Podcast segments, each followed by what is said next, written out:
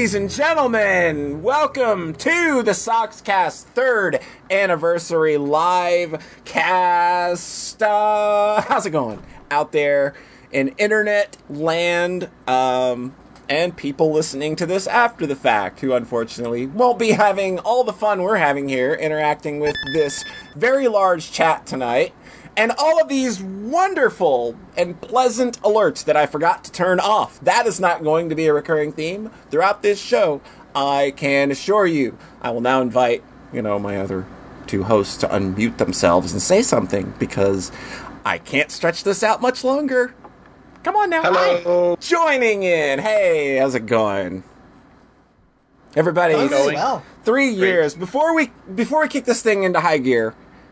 Uh, Got to say something to uh, our lovelies and everybody down in Houston right now. Um, yeah, I'm just gonna say just off the top, like if you can donate uh, to some charities to get those people some help, please do. If you can't, then by all means do everything you can to get the word out. Uh, it's pretty fucking dire down there right now, and uh, they need all the love and support that they can get. So, um, you know, just uh, so now let's talk about all the dumb stuff we normally do. But we are always good at these transitions from really somber topics to really dumb things. So, to my immediate virtual right, for three years, fortunately, I want him to come over in my house and cosplay as Dr. Robotnik so I can get a load of this. it's Rhett. Hi. How's it going, Rhett? I, I swear you've done that. Is that a greatest hit, that intro, to get a load No, I've probably I said remember. that. I probably said that via DM at some point. I But my God, that's okay. Rhett, my God, your Yes. your dick has gotten Okay. so much larger since the last time we talked. Hey, I, I thought it'd be fun to start this episode actually with a fun fact. What's what's Huh? what's your fun fact? Because I've got got- one. I've got one after you. Okay, we've got we've all got fun facts today. Okay. Okay, does everybody have a fun fact? John, do you have a fun fact? he fell asleep already. No, Get- I'm drinking get- chai tea. It's really tasty. Well, we'll get a fun fact ready because me and Rhett, we're gonna hit this chat up with some fun facts. Rhett, Oh, okay.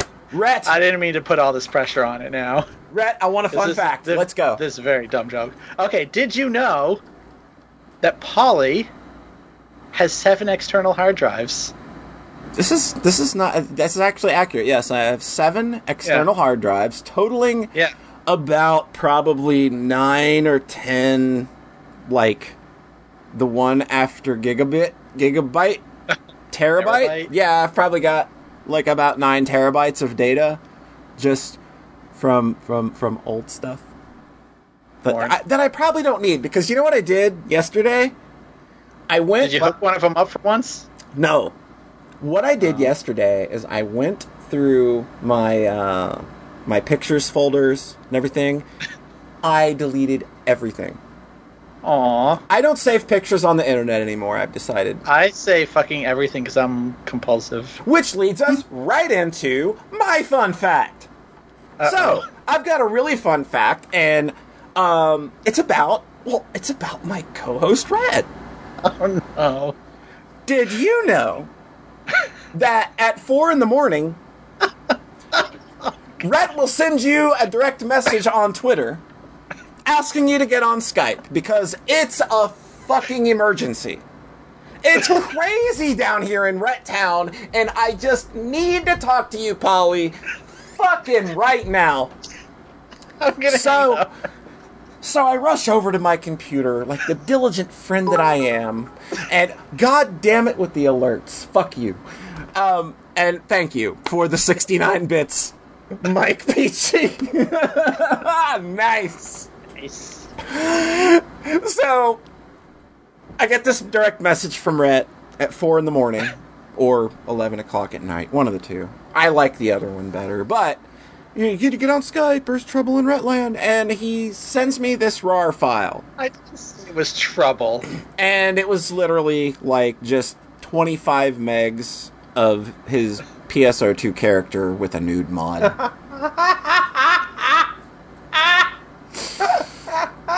Fun facts.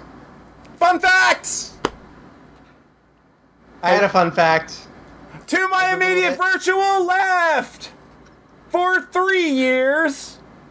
Unfortunately. Applied directly to the butthole. It's John Thayer. Hi. So, John Thayer, I hear you got a fun fact.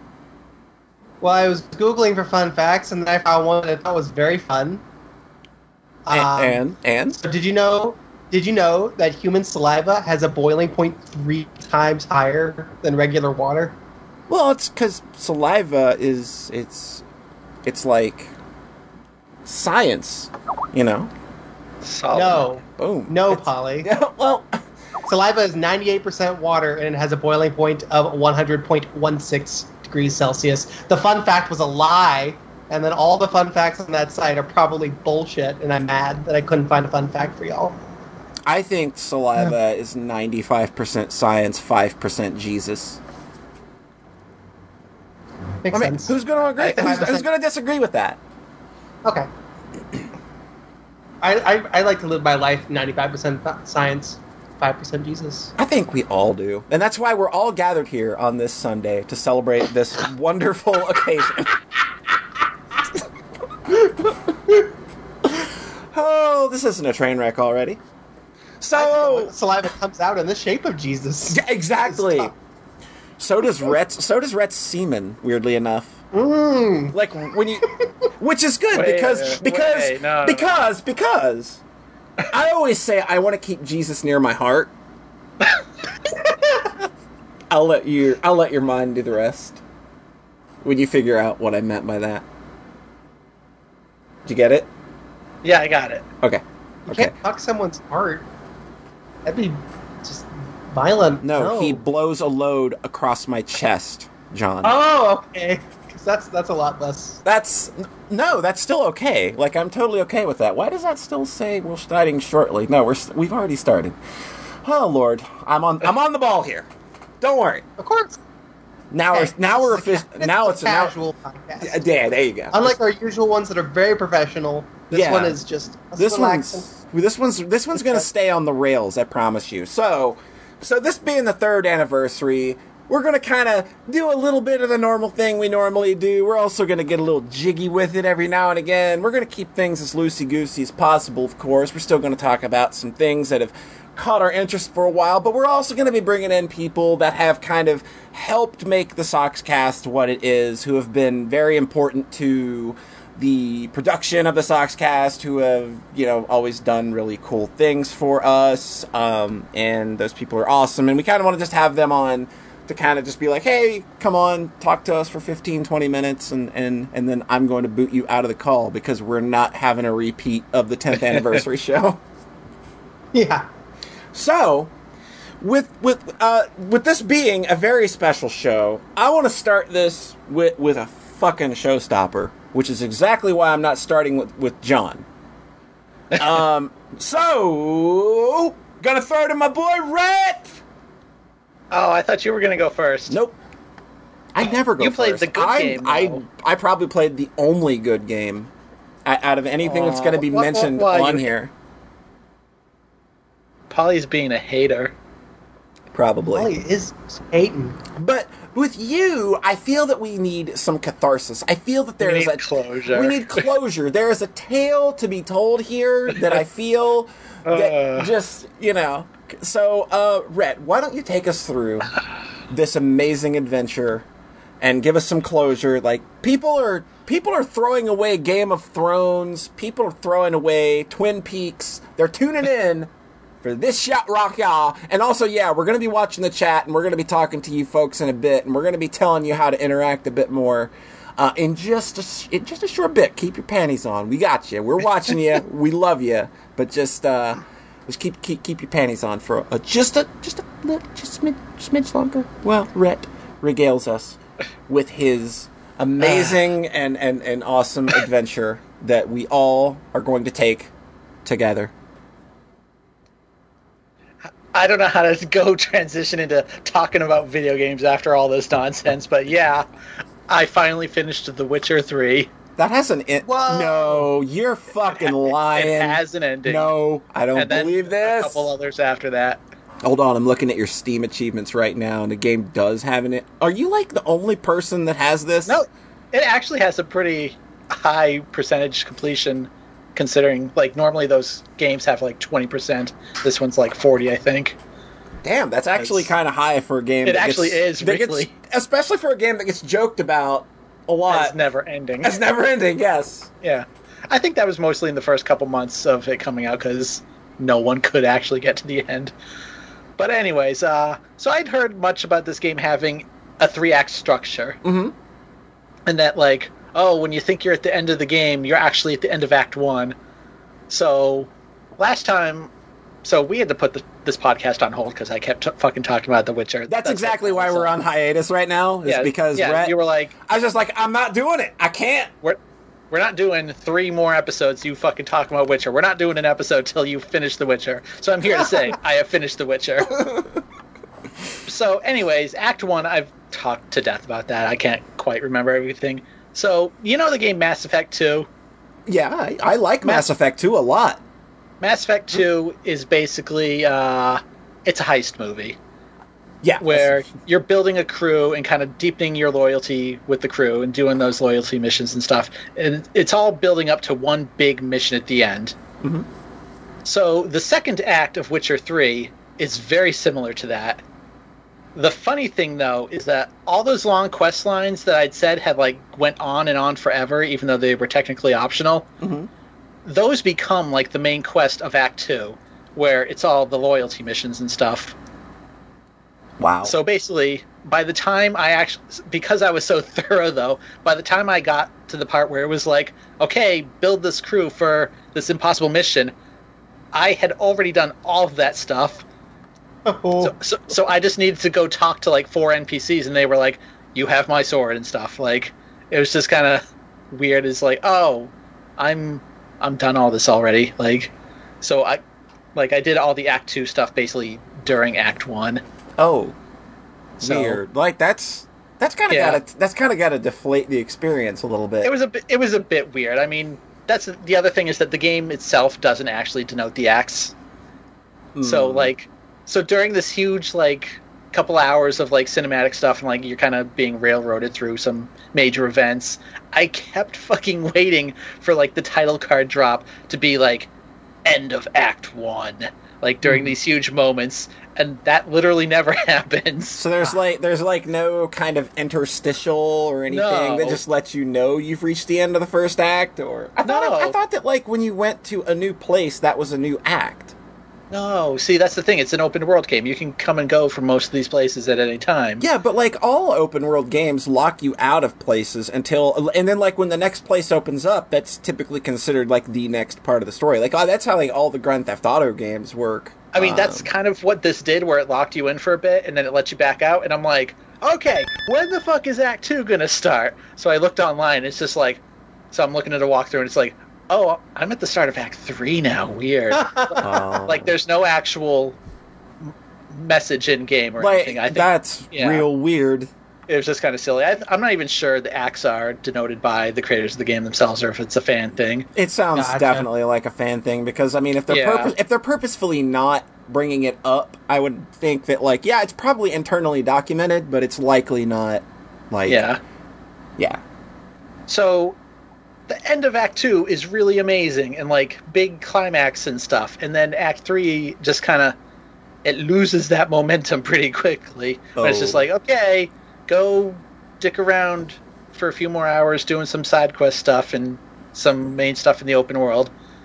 So at first I kind of was disappointed with that, but then like after having spent so much time in this world at this point like there starts to be a sense of progress in the world itself where like like things are happening in the world other quest lines from earlier are kind of advancing like Yeah. oh we were we said we were going to get to this later we're getting to it now and stuff like uh, like the war has kind of come to a head. So it's cool having the game like kind of have that sense of progression. And yeah, then that is cool. and then the ending is pretty good and and all. So that's the main game, and I took a couple weeks off, and then I did the first expansion. Good. like okay, so how like how long did the like the main game take you? Like in hours? How long was that? Just kind of like you doing everything you wanted to do, and then getting that like you, you actually saw credits. I'm hoping. So yeah, you see credits at the end of the game, and then it kind of dumps you back in the world, and it's just like, oh yeah, but like when you get back into the open world, you're like a few hours kind of before the end of the game. Like yeah. Stuff cannot be undone, Oh. Mhm. basically. It's just kind of for fun, and then like the first expansion basically takes place, in theory, kind of before the end of the game, and the second expansion actually takes place after the en- main game, but is kind of vague about directly referencing anything. Hmm.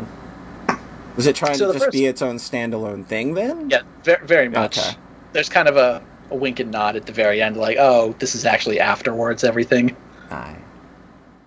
So, um, first expansion is pretty much just like its own 15 hour story campaign. Right. Not a whole lot to write a home about, but it's a very good story and all. And then the second expansion is freaking incredible. Oh. I, I didn't. I thought you had just finished the first expansion. No, I just expansion. no. The, see, that's the thing. The first expansion is just like its own little story quest. It's not that long. Mhm. The second expansion is a whole new area, whole new open world to explore, and it is friggin' amazing and gorgeous and like maybe like the prettiest area I've ever seen in the game Cool. consistently. Because like Witcher Three, especially, is a very kind of intentionally ugly game. Especially the first area being like a swamp and like a shitty war torn land. Mhm. Uh, the expansion takes place in basically their version of France, and it is just like pastel colors and beautiful sunrises and sunsets, and nothing is wrong here. That sounds It- vastly different from. yeah, and like they turn the color saturation way up. yeah. It's just it's like hyper saturated, beautiful. So it's a super nice area to be in. So Taylor wants to know if there's like, like is that the one where you have to retrieve the stolen penis of a statue? Yeah, there, there's a lot of dumb side quests in the ex- second expansion. Heart, it's Blood and Wine is the second one. Mhm. Yeah, like they also seem to not be taking things as seriously anymore. Like it's a much lighter tone in general. And there's a side quest where someone there's a statue that they're like, oh, people come here to rub it for good luck and sexual Oh my prowess. God. So someone so someone steals the dick off the statue and you have to go track them down. And then there's a whole thing where like their cheating wife walks in and sees you, and you're like, wait, no, Wait, no, no, no. Oh, oh no! Utter Yeah. madcap nonsense and silliness. It's pretty much like that. Dun, dun, dun. and the whole thing, I guess, about Hearts and Wine is that it's kind of a better open world game than the main game itself, because like it feels like it rewards exploration a lot more. Like you can just kind of roam around this area and find stuff, whereas in the main game you're kind of always wanting to just be guided by the quests. Mhm. And there's some really cool moments where like there was one quest that kind of took me to a top of a mountain and I saw some dragons up there, so I killed them.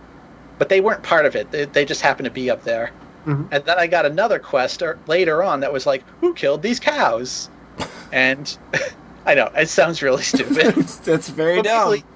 you tracked him down and he to the top of the mountain, and Geralt is like, "Ah, I already killed two dragons up there. I bet they were the culprits." And you go up there, and he's like, "Yeah, I already killed them, but now I can get somebody to pay me for having done Oh it." Oh my god, that's good. That's really good because, like in other games, I think the dragons just wouldn't be Would- up there until you were on the quest to kill them. yeah, So the fact that they were just always there and you could kill them whenever. that's pretty cool. There's a few other mention, like both expansions have like dialogue that references stuff that happened in the main game. hmm Like if it that may not have happened depending on where you are and stuff. Oh, So it's kind of cool that they do acknowledge some stuff. And at the end of the second expansion, uh, I kind of got the bad ending, Oh. and, and I was just, but I was just like, uh, well, that's probably how things have to happen. Like your choices don't matter. And then I looked it up, and it's like, oh, oh, there is a good ending. Shit. Whoops. But I think it's also really kind of a testament to this game where the bad ending felt completely appropriate, like tone wise, Mhm.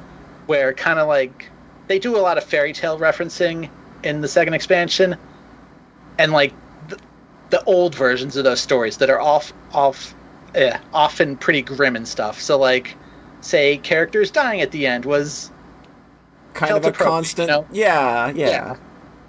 like kind of irony, I guess. So yeah, that game's really good. And then there's a real kind of dumb fourth wall break at the end, where uh, Geralt goes, "I could use some rest," and then he looks straight at the fucking camera. Oh my god. That's, that's, that's a li- that's a little more than self-aware at that point. yeah, The- you could tell they had fun making this one. Yeah. So I've got some more side quests, but for now I'm putting the game down for a little bit. you're 'cause- you're Witchered out like because this is the only thing you've literally played for two fucking that- months. What's insane is that I'm not actually Witchered out. It's just that there's not much left of it. Oh. So it's like, okay, let's let's chill for a bit. yeah, I'm about that one game lifestyle now. yeah, you bullshit and fall back in it. You'll fall off that train in literally like fucking a week from now. You're gonna be playing two games. Two or more. You got like you went from what Oh. eight in your queue down to five. It's fucking stupid. I, I finished Dead Rising 2 just now, and it was like, oh, by the way, there's more of this game, and I'm like, I I want more of you. Don't want more. Oh, if I only hadn't done that side quest that unlocked the true ending. Fuck. Whoops. Okay. Well, now that- you're kind of committed. Yeah, but I didn't have time to do that before now. oh well. I've got that good, good no game at a time That good, going on yeah, right now. no game life. John's got no game. You heard it here. Which 3 sounds really cool and good. It's really good and cool, and but it's insanely long, so I can understand why certain people like Polly and John Yeah, would I'm be able never to approach touching it. Like I can Yeah. admire it from a distance. I might. I can admire it from a distance, but it is not something I will ever play. Which is weird when we consider what I am going to talk about, but that'll be later. I've been enjoying some like contemporary long fantasy stuff. I could really see myself digging into that world.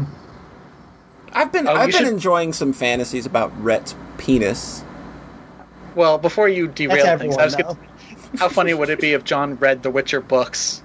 Oh God, that would be. Well, I mean, it would Just still do be. a full deep dive in the story. Read all the books, then play the first game. Yeah, yeah. Oh my God. Oh yeah. Very quickly, there's a whole bunch of references to the books again in the, expansions. like characters that weren't in the games ever show up, and Geralt's like, "Oh hey, haven't seen you in forever." I got to assume that it's just people li- like it's it's that guy's got to be real furious because now they're just they're just like he's a little dog and they're just rubbing his face in a big shit and piss pile, just being like, "Nah, look what we did. We're way more successful than you." This character you killed at the end of the last book, he's alive now. Wah wah wah. so is that the Witcher That's three? really funny. Yeah, that's that's Witcher. Yeah, I'm For- probably gonna be good. hearing about it again. I would no, assume. I'm definitely never going to talk about it on this podcast again. Oh, never. I guarantee it. It will not be making any other appearances. Never, never. So I guess if Never. that's The Witcher 3, why don't we go ahead and ask our first guest to get himself ready. We're going to be pulling him in here in just a few moments. Uh, and then Hell when they- when they shoot me a message, I'll know they are ready. Uh, and in the meantime, we're going to entertain everybody with a nice song that's sung by Rhett. go, Rhett. Uh, come on, come on! You're wasting the people's time at home. Let's go. My name is Geralt. I am a Witcher. I drink potions and put oil on my sword. I like to have sex with succubi. Just kidding. Never touch that stuff. Uh, I killed I killed an ogre one day and I ate its liver and I puked. I think our first guest is ready to come on in. You may na- you may know this guest. Uh, he It's is Lisa. he is our official fourth. We always design this as a three-person show, but this person would always be our spiritual fourth.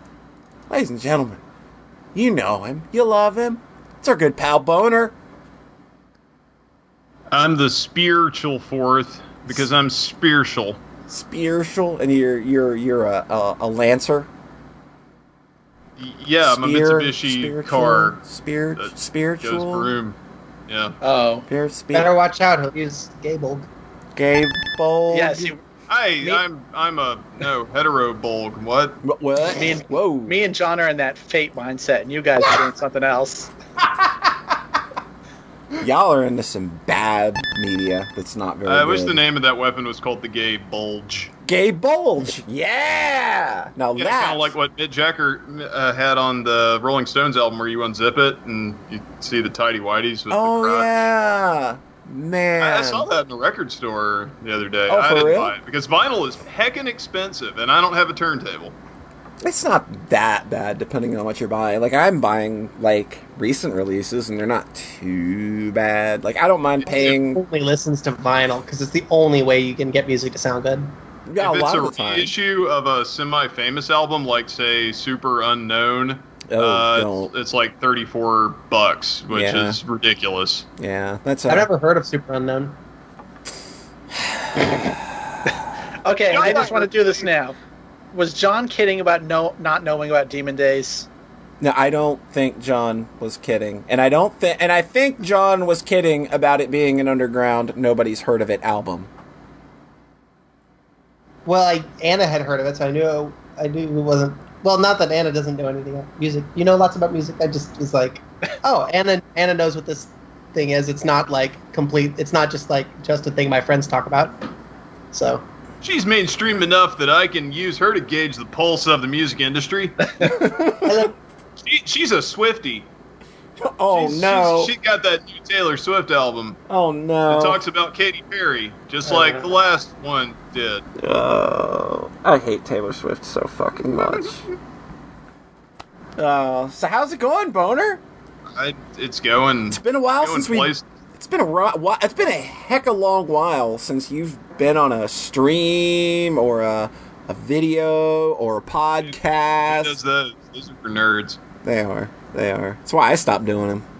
Yeah. That and I didn't want to fucking hear about The Witcher anymore. fair. So, uh, hey, what do you want to bring to the table? We talk about whatever you want. You got you got 15, 20 minutes. Make it shine. Show me your shine.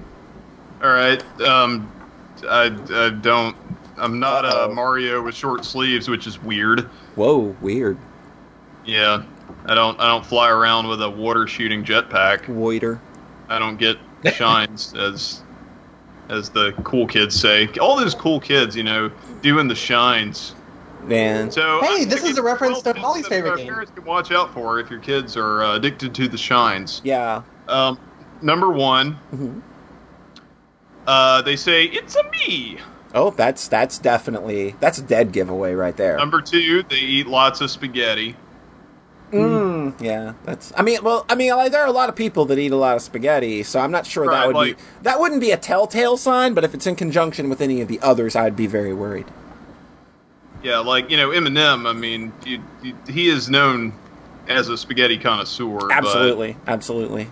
He doesn't go on those Super Mario odysseys that we see people going on. You know, they just neglect their kids' jobs, responsibilities, and just throw hats on people and possess them. Yeah, that's a, little- a game seems real morbid in a way. Yes. Did you see that copy pasta where it's basically like um, Mario can never die because it's like, son, I just have one last request.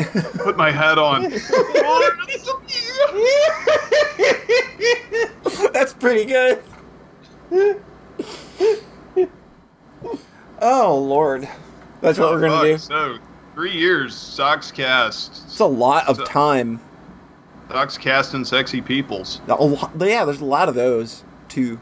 a lot of them right in the chat. I'm not pandering at all. Wink, wink. Yeah, can I Socks get a casts make people sexy. Can I get a Kappa Pride in the chat? Get some What- Kappa what? Pride in there. there we go. There's just some Kappa Pride. I just Yeah, threw some that's how Kappa it's Pride. out. done. If you are listening to this after the fact, you can just type Kappa Pride in your head, and it'll be fine. Yeah, you might get the gay though. That's yeah. how. Oh, it's definitely. If you type Kappa Pride, you're fucking gay. Like it's done. Like you've sealed the deal. Aw, shit. Wait, you told me that too late. Whoop. right. Psst. Carmichael did two of them. Oh damn! Did he just Well, like does that reverse? cancel out? Does that like reverse the spell if you do two on the same line? I doubt it.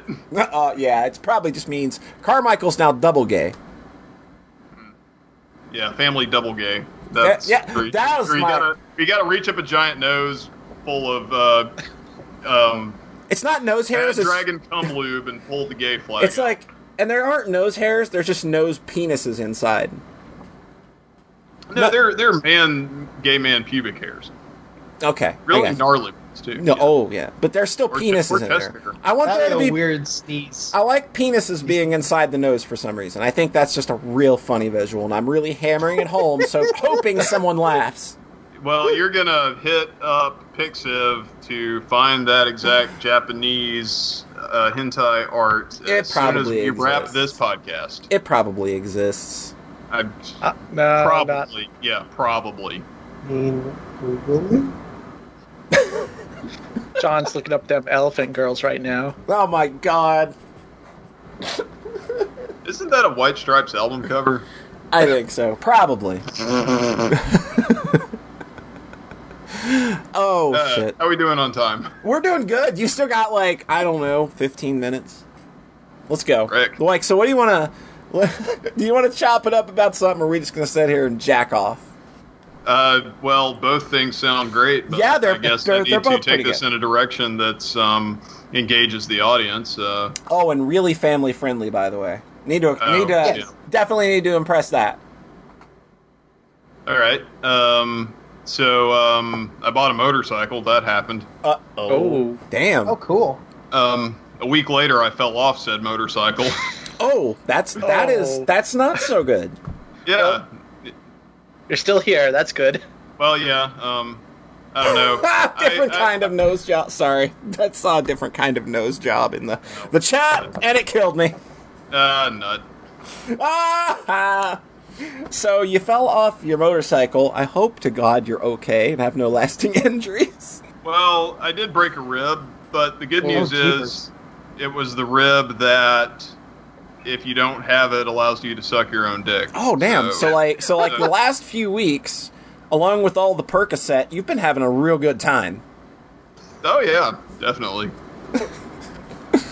but no, in all in all seriousness, um, if you want to get into the motorcycling sport, uh, I suggest you uh, search around for a local uh, motorcycle safety foundation course. Um, they're usually about two hundred fifty dollars, depending on where you live.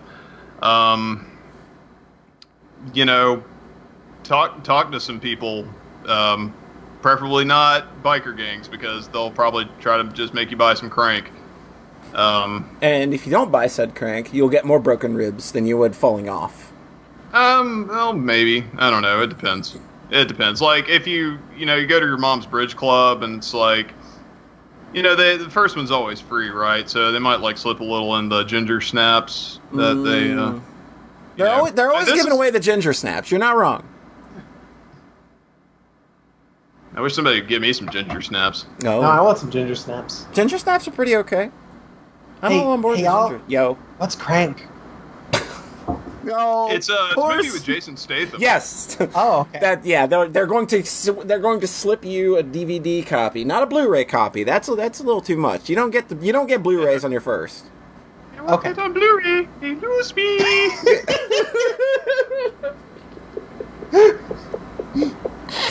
Those Cooking egg That's- with a spoon. I'm Jason Statham. I'm Jason Statham. My heart doesn't go unless I run. I have sex on a football field. Hey, th- Ludacris does that in a song. Oh, for real? Yeah. You know, we can do it in the Georgia Dome on the 50 yard line while the birdie birds scrape for tree. I'm sure some of those lyrics were not delivered correctly. Probably. Like, you got, yeah, you have good flow though. You have good conviction. Oh, that's right. They, they're, they, they fucking the Georgia Dome closed down. Ah, fuck. That song's irrelevant now. Fucking, I'm disillusioned with everything. Damn. Like that, you have the deepest of Ludacris lore, and now it's just fucking uh, like down the pisser. What if um, what if Ludacris and Lorde got together, like did a compilation album? It'd be okay. Look, yeah. I'd listen to it. I mean, like they, they both got good voices. Coming on the ALC uh, 2021. Yeah, ALC. That's a thing that's happening again. Oh yeah, that's, that's like when a bunch of like jackasses got together and talked about music. Some asshole recommended the Red Hot Chili Peppers. I don't know why anybody would be listening to that in 2016. Yeah, exactly. Carmi's got the right idea though. Lordicris. I kept waiting for that to be a pun that he was setting up. Yeah, I thought I thought Boner had something prepared here. Actually, I was talking about Lordi, the Finnish band that won Eurovision like five years ago or whatever the fuck Oh yeah, they're weird. they're very weird. Europeans are weird. They are just in just in general, What even are that? Just on general principle, like Europeans. What Europeans. are Europeans? We just don't know. We just we can't figure that out. If anybody's European in the chat right now, I hope you know that we are uh, silently mocking you. Yeah, like I and openly judging you. If Rainiac's there, or I don't know, maybe like you're not there because time zones, then Well, not Rainiac though. conflicts. I don't think anybody, and, and like Rainiac wouldn't be there because Rainiac is a fake Brit, Yeah, lives in Missouri. Yeah. We all know that. What about Yeah. Canadians? They're like almost Canadians don't right? count because Canadians aren't people.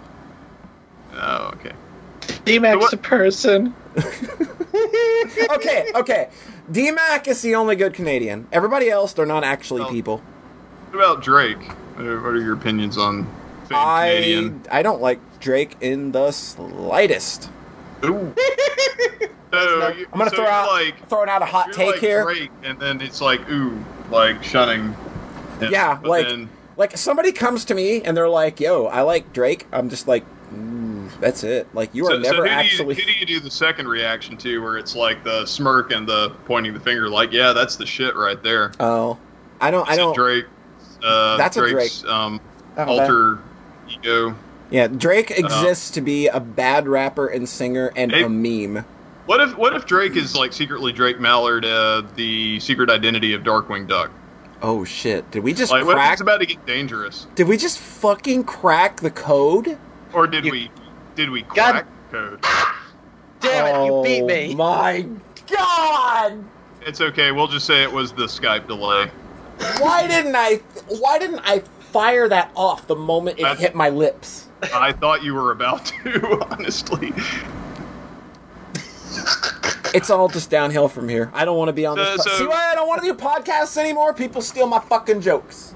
All right, so I guess I got like a minute or two left. Um, speaking like way of clever segue, um, coming from Darkwing Duck, I guess uh, I've been watching the. Tick. You've been coming to Darkwing Duck.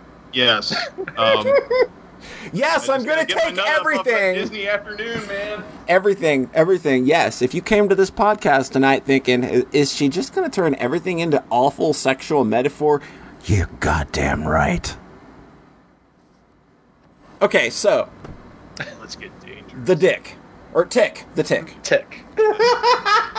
Yeah, so as you may or may not know, uh, on Amazon Prime streaming, they released a new Tick series because um, after the early 2000s Patrick Warburton Tick series that only lasted like five episodes, Yeah, I, I think this one was rife for uh, a reboot or reimagining, if you will. Um, it's it's actually pretty faithful to the '90s animated series, just in tone and. I mean, of course, it's you know they had to update it. It's a little more adult, as we're like people actually get killed Oh, oh, damn! quite a quite a bit. Oh, damn. Um, so just to kind of run it down, it, it kind of follows Arthur, and um, it does it does make references to characters in that were in the animated show. And I'm not that familiar with the comic that spawned it, but you know his sister Dot is there.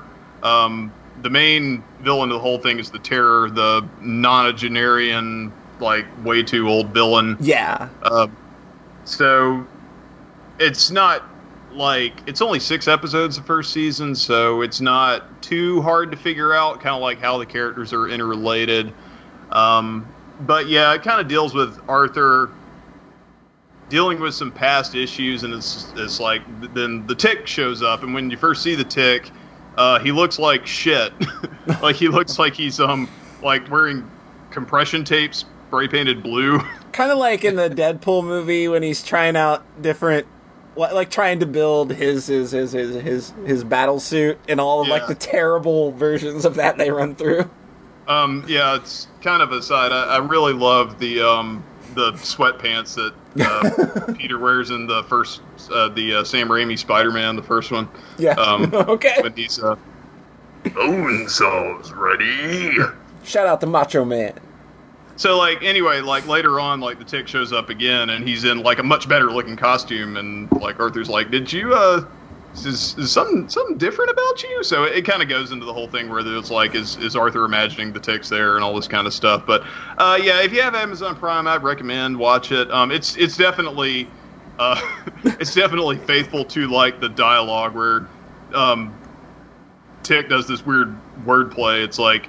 Uh, Destiny's handing you the phone, Arthur, and she's, you know what? Oh yeah, just kind of like yeah, that, they kind of lay out the- like overly bombastic and like weird metaphors that kind of don't go anywhere but make sense in like their own internal like circular logic. yeah, it's kind of like a little bit of like absurdist humor Right. and, and anti-humor kind of like mixing together, which was kind of always the best thing about the t- the, the the animated TV show is that like the mm-hmm. dialogue in that show is great.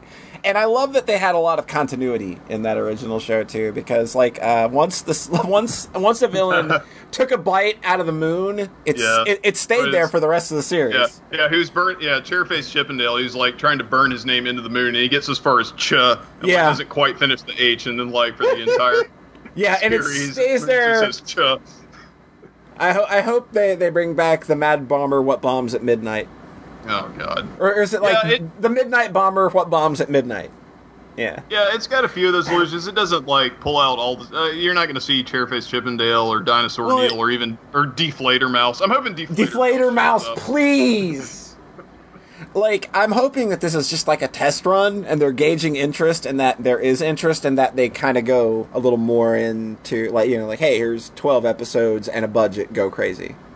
There, there is a character who I can't remember if this was in any of the older material or not. He's like a kind of a Punisher knockoff named Overkill. Yep. and uh, which is I swear to God is the name of a Spawn character, but I'm you know that sure was probably is. done with no irony whatsoever. Yeah, Uh, yeah. he's one of my favorite, just like because of his interactions with Arthur and stuff. It's like how ridiculous this is. He calls everybody jackass for some reason. he, eats, he eats like a spam, like a Greek spam surrogate in this universe, like straight out of a can. Yeah. and uh, he's his um he has a boat um kind of like hideout that's controlled by an AI voiced by Alan Tudyk. And there's a great exchange where they're like you know what's in that right? And it's like he's eating spam out of a can. He's like yeah mostly hoof some salt. Like you want to eat off a plate like a civilized person this But yeah, the- definitely, like, this definitely sounds really good. Yeah, it's it's kind of it's kind of like giving me faith back in the whole superhero thing. This kind of gotten a little samey. Like it got really big when the Avengers movie made a shit ton of money. And Yeah. now it's like okay, well we're gonna beat this whole genre and And and, and just like type uh, into the ground Yeah. where everybody's gonna get uh, oversaturated with it. But no, this is a breath of fresh air. I would say. That's pretty Oh, yeah. awesome. I'm That's really nice because yeah, I've been feeling that overexposure too. Yeah, like it's fucking. You There's know. literally a new Yeah. fucking. There's literally a new fucking superhero every goddamn minute now. They're just pumping them out by the minute. Yeah. Cool. So Boner, I want to thank you. I want to thank you for one, one for stopping by and, and not, uh, you know, just bailing completely on the show like an asshole last time. Wow, Uh, we did wow, one of these. Really, we're gonna bring that up. Yeah, yeah. you had to know that I would. Look, if I'm gonna bust Rhett's balls and exaggerate details about him messaging me at four in the morning, then I'm gonna fucking I'm, I'm gonna bust your balls too. And and coming where it looks like Jesus. Uh, well, no, that actually happens. Oh, Yeah. okay. That's a real It's like, thing. it's like every time. It's really weird. Yeah, it's really weird that it's every time. Just draws a little picture right there. Yeah. and of course, you know, always being there to be our fourth at any time, being a, a, a fantastic part of the community. We love you to bits. I like, I, you know, chat has picked up significantly since you joined the call. So, um, Oh wow. so yeah, you are awesome. Thanks for stopping by, and I hope that you enjoy the rest of the show with the rest of us. All right. Thanks, for having me. Peace out. Right, right. Boop. All right. We we all just fucking yeah. Everybody just hung up on him at once. It was great. He hung up. He hung up on us.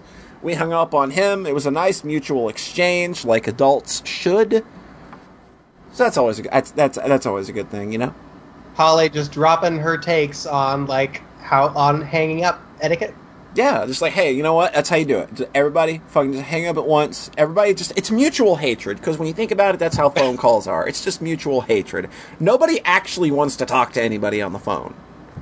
And like, makes when you're hanging up, like that's your that's that that's your sign. That's like, man, fuck off. So like every time I hang up on somebody, I have to buy a new phone because I literally push my fucking fist through the back of the phone. I mean, Yeah. we've all been there.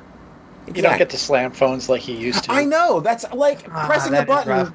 Pressing a button is not nearly as satisfying. It's not even a button. You're like a tap tapping a screen. Like, It's oh, so- I'm hang- I'm gonna hang up on you. Ooh, I'm gonna get you so good. Boop. Guess what? Guess what? Boop. It's not a fucking. It's not an anger sound. Boop. No matter how fucking hard or loud you make it. Boop. Not a fucking anger sound. Sorry. Get on it, iTunes, iPhones, Apple, Bill Gates. Get on it. Do your thing. Figure out how to make hanging up angry again. I want. Ang- I want real angry hanging up. God damn it. Or I can just like always have another phone on me or an MP3 player that has the sound of me hanging up a real phone very loud, and I'll play that into my actual phone before I press the button. Which it's a little convoluted, but it gets the fucking point across. It's still ending on the boop.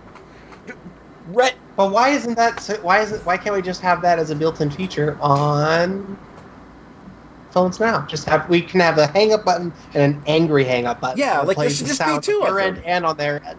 Yeah. Like, why can't that be a thing? Like, uh, uh, I'm I'm so angry. Like, technology has robbed us of so much. This is just like the other day when I got really mad because I realized that like if they just made like a Siri that was really mean, then everyone would love it. Every then it, they would make a trillion dollars. Probably. Just like It, it- I'm waiting for this to segue into something sexual. Just it, ar- it already has. Right? I said. I Right, want right, my phone when to it- be a Where have you been want- this whole podcast? no, I specifically meant No, I, I just Siri. said I want. I just said I, that I wanted my phone to have a mean lady like talking down and insulting me all the time. Obviously, that was that was already sec- there. Dude, Okay. Iris Heart. Yeah. Iris. Dude, that Yeah. would be so good. Mm-hmm. It doesn't even have to be like that over, just like GLaDOS or the Shodan thing, like that, because that's that was obviously it's also there. Yeah. Um, yeah. I would Every- actually like a GLaDOS phone. that would be pretty good. so much for that. Ugh. So, Polly, what's the next part of the podcast? What's the next part of the podcast? Well, John Thayer. Guess what? Your time to shine! Oh, gee, really? Yep, it's finally time, ladies and gentlemen. Take your seats. You're going to want to be ready for this. You never want to miss a John Thayer segment on a Soxcast, and you are especially not going to want to miss this John Thayer segment. It is a very special one. Take. I've been assured that this is going to be the best John Thayer segment on a Soxcast that you've ever heard, or we get to fire him. I just saw. I just. I still have the penis nose on my up here on my screen from when I supposed posted it earlier. It just. I was about to. Like, I was laughing and then I opened my eyes. It's- it's- Yeah, that's a Ah. that's a thing that I can't actually show on Twitch. So Yeah. we'll be skipping that, but John has posted penis nose uh, in our chat, and, it's, it's, And it's important to note yes that it's not just a picture of a man with penis nose. but in the corner is a circle with text in it that says, "What is America's fetish this week?" in like news Newsweek font or something. That's so fucking weird.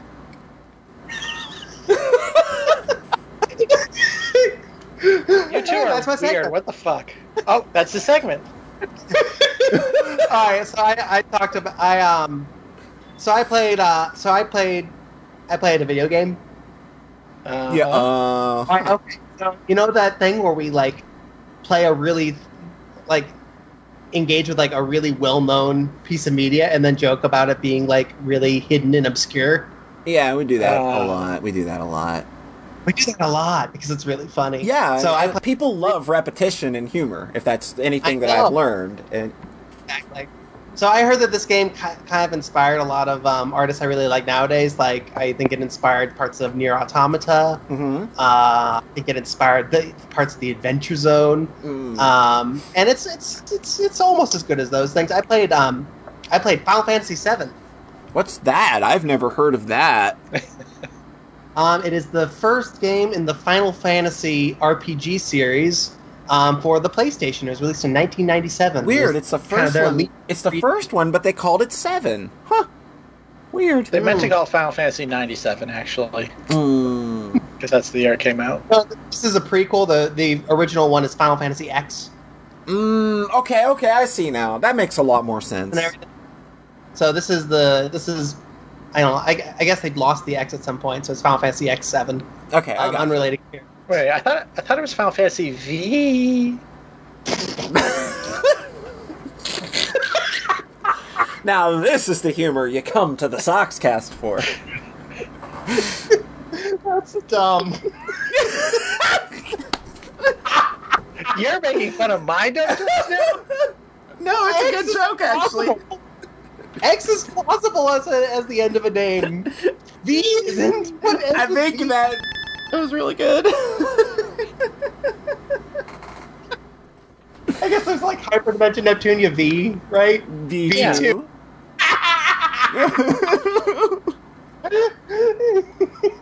V I I R is the newest one. Veer. um, so I play. I replayed Final Fantasy Seven. I played through it exactly once. Uh-huh. Um, ten years ago. It was early high. S- No, it was in middle school. So yeah, like ten years ago. God, so you're, I- God, you're so young. Yeah. yeah, that kills me. And it's like middle school, ten years ago. Yeah. So like this game. So I I like both six and seven. I've actually only played to completion exact completion once. Um, well, twice now for seven. Um, so this was I was rediscovering a lot of this game basically for the first time in my head, Mhm. which is really cool because this is one of the this is one of those games where there, it has like a very strong pop culture proliferation. So there's parts Oh. of it are yes. I present. see. I gotcha. Yeah. So there are parts of it you can't escape, and then there are lots of parts of it that nobody ever talks about. And it's like, whoa, this was in this game? That's weird. That's like the yeah the entirety of disc two and three, basically. Yeah, basically, yeah. Yeah, exactly. Um, and I got really worried that I was going to go into disc two and not remember any of it. It was all going to be like boring and bad. Mm-hmm. Um, but I, I had a really nice time with this game the whole way through, and I finished it in like 25 hours, 27 hours. That's pretty good. Yeah, so it moved quick for me. Um, I guess one of the first things I did was turn the ATB speed real low, so I wound up dying on bosses a lot. Oh, Uh, I remember like, being. This game was supposed to be easy. I thought. it's pretty yeah. easy. Well, I died a lot. Is what I'm saying. I got Okay. a lot of bosses where I was just like. Um, I remember I spent like an hour grinding in one of the sections, Mhm. so that's my. I'm really good at Final Fantasy VII, y'all. Yeah, it's it's not that hard of a game, really. Yeah, It's not that hard. It's Um, not. There's like Wait. two hard fights in the whole game. All right, which one are they? Uh, p- uh, p- pr- proud Clod. Uh, no, Uh, no, no, no, no, no, no. The one that grabs your party members. The, that was one- that was the one I grinded for an hour before, right before. okay, and that fight, that fight's pretty, pretty fucking awful. If I can get messy. hmm I got I taught Cloud Ultima, and Oh. then he, then we were able to Oh, do it. okay, yeah, easy peasy. But you know, if if he grabs your um, if he grabs a hold of your uh party members and you Ultima, you know, um, It's them too. huh? yeah, yeah. Man. Um, yeah, that was that was a hard fight, and then I beat him. Proud. Oh man. Um, okay, so I'm going to instead of like going through like a point by point, um, my Keep Hold- talking. hold on a. You can drown it out. I swear. just another shooting. Just another shooting in Chicago. no, we don't have those. It's really nice here. Um, we've only gotten yelled at by a couple strangers. Strangers. That's not We've bad. only been, thre- only been threatened by one stranger, right? Only been threatened by one stranger, right? While waiting for the bus. Yeah. Uh, that was interesting. Yeah. Threatened and called the devil, and threatened, you know, it was like threatening to shank me, and then threatening to sick her buddies on me or something. There was no one else there. It was very sad because she just was clearly having a rough time. really just depressing. Yeah, I had. Um, This is a lot of detail and a kind of sad thing, actually. yeah. I love you. Oh. it was funny today. Kind of a self-deprecating thing. Yeah. But um, Let's do it. today when I was walking to the bakery after you got Chipotle, Yes. we in the bathroom. Um, the guy who is uh, there's a guy sitting in front of the Walgreens, Yeah. catcalling the three women who walked in in front of me. Yeah. And he was like, "Ooh, three pretty ladies and an ugly one." Oh, I'm sorry. it was mostly just funny. Oh. All right, so yeah, we got lots of good, got lots of good vibes. All right, that was the that was the Chicago walking on the street update. All right. Good. Um, So. So- instead of um instead of talking about just like all of Final Fantasy VII in depth, Because that would that Um, would take a while. You've you've done that. You've done that before. we could do that like Zelda, like we did with Zelda. That, Yeah. would, that would go fast. Uh, That went by real fast. Yeah. No, let me just ta say a few things. Basically, what I think what kind of stuck out to me is like, oh, this game is really special. Um, this game uses music really well all Mm. the time. Yeah, it, I- yeah. It's it's got a fantastic soundtrack, and they use it pretty well. Yeah. Yeah, it's not so. It's not even just that it has like a really good soundtrack, which it, it does, but like, kind of like, I've played a lot of RPGs that don't care very much about direction. Yeah. Um, and it's like in Ni no Kuni, there are three final boss forms, and all three of them, at the end of them, they pause everything, turn off the music, and then play the normal victory theme while the players do their normal little jingle. and I don't like that very much. No, I don't like it, it a lot It really either. rips you out of the moment. Like when you do things like that, you've got to keep the soundtrack just fucking going. Yep. Um, yeah, th- this this game was Final Fantasy VII is like ridiculously on point with this just sound direction all the time. Um, it's just kind of like a lot of like Chrono Trigger, but more more like going for it a lot of the time. Like in Chrono Trigger, you get to like Magus's castle and the Ocean Palace, and they'll do the playing the the battle theme throughout the fights. Yes. Yeah, that's what I was going to mention. Final Fantasy VII does a couple the- times too. And it's just the fucking best thing ever. Final Fantasy VII does that for the first ten minutes. Yeah. Yeah. let's start the game at this level of intensity and then actually selling it.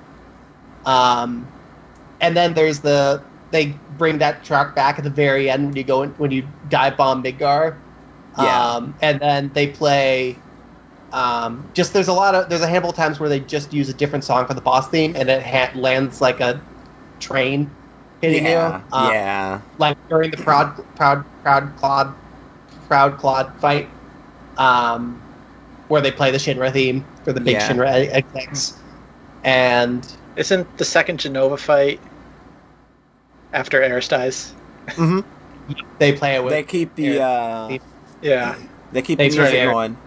It's very good yeah it's it's i mean it's a hell of a lot It they were very that- mindful about a lot of the details in that game, and I think that those are the kind of things that get overlooked a lot in terms, like when people mm-hmm. talk about Final Fantasy VII. That those smaller minutia of like how the music is used to sell a scene, and not just like the big bombastic things. It's like these tiny details that build this thing into something really, really special. Hmm And that Yeah. matters a lot more to me than like the cool FMV scenes and stuff like that. Yeah. It's just that control. Um, also, another thing is that basically every chance they get, if a cutscene can be interactive in some way, they go out of the way to make sure it's interactive. Yeah. Um, like when Cloud is walking up to Aeris in the in the um, unbit, and then he like lifts up his sword, and you're like controlling. You're as controlling that moment, and that's really cool. That's like, you know, we, we see a lot of that kind of like putting the player in control of some really weird things. We see a lot of that in games these days, but I think that was one of the first instances where I experienced that. hmm And all the flashbacks up to Nibelheim, just the level of control they, the, and when they go back to it in Cloud's head, Oh, And the way so they- good. and when they, the way they, just the way they direct that scene, um, and that it's still, and that at that point the POV is kind of shifted to air to Tifa. Yeah. Um, I remember you like when you started out. You're kind of you're kind of shit talking Tifa as as kind of the, the the the love interest of the second half of the game. You were shit talking it. Uh, I'm wondering how did how, how how did your feelings come around uh, after Aeris was punted off the stage? um, well, they didn't change after that point. They changed later on. Well, I Um, mean, I didn't mean immediately afterward. Yeah. All right. So the deal is that Aeris is there are two girls that are interested in Cloud in Final Fantasy VII. Um, maybe maybe. I I don't. Oh well, there's there's poor Jesse at the start of the game. Oh no, poor Jesse. Jesse's my favorite. I was going to say Yuffie. I don't think Yuffie's interested in Cloud that I think much. you can't. Can't you get the date with her? You can though? da- you can date everybody at the Gold Casino though. You Yeah. can date fucking Bar- you can date Red Thirteen. really? Wait, I thought it was just the girls. I in thought it was just Barrett. And, yeah. I'm pretty sure there's Uh, a date for everybody. I would have to look it up, but I'm pretty damn sure there's a date for everybody. Cool. Um, so the deal is that with Aerith, Oh, don't uh, even fucking. I started the game. I the, I played. I watched Final Fantasy VII Advent Children before I played Final Fantasy VII. Wait. Oh. Yeah. You. I I hate that thing very much because it ruins the ending of the game. Yeah. It does Yeah. have a good soundtrack though. It doesn't. Yeah, it doesn't exist. No, Um, no. it's very bad. It is very much like Dirge of Cerberus. It does not exist. Yeah. So basically, um, the deal is that there are two girls who are interested in Cloud, and one of them, um, Cloud collapses through her roof, and then lands on the ground, and then she's like, "He's pretty cute," and then asks him out on a date. Mhm. And then the other one is like old childhood friend who's just like, "Oh hi, hi Cloud. Um, oh how can I how can I ever express my feelings so?"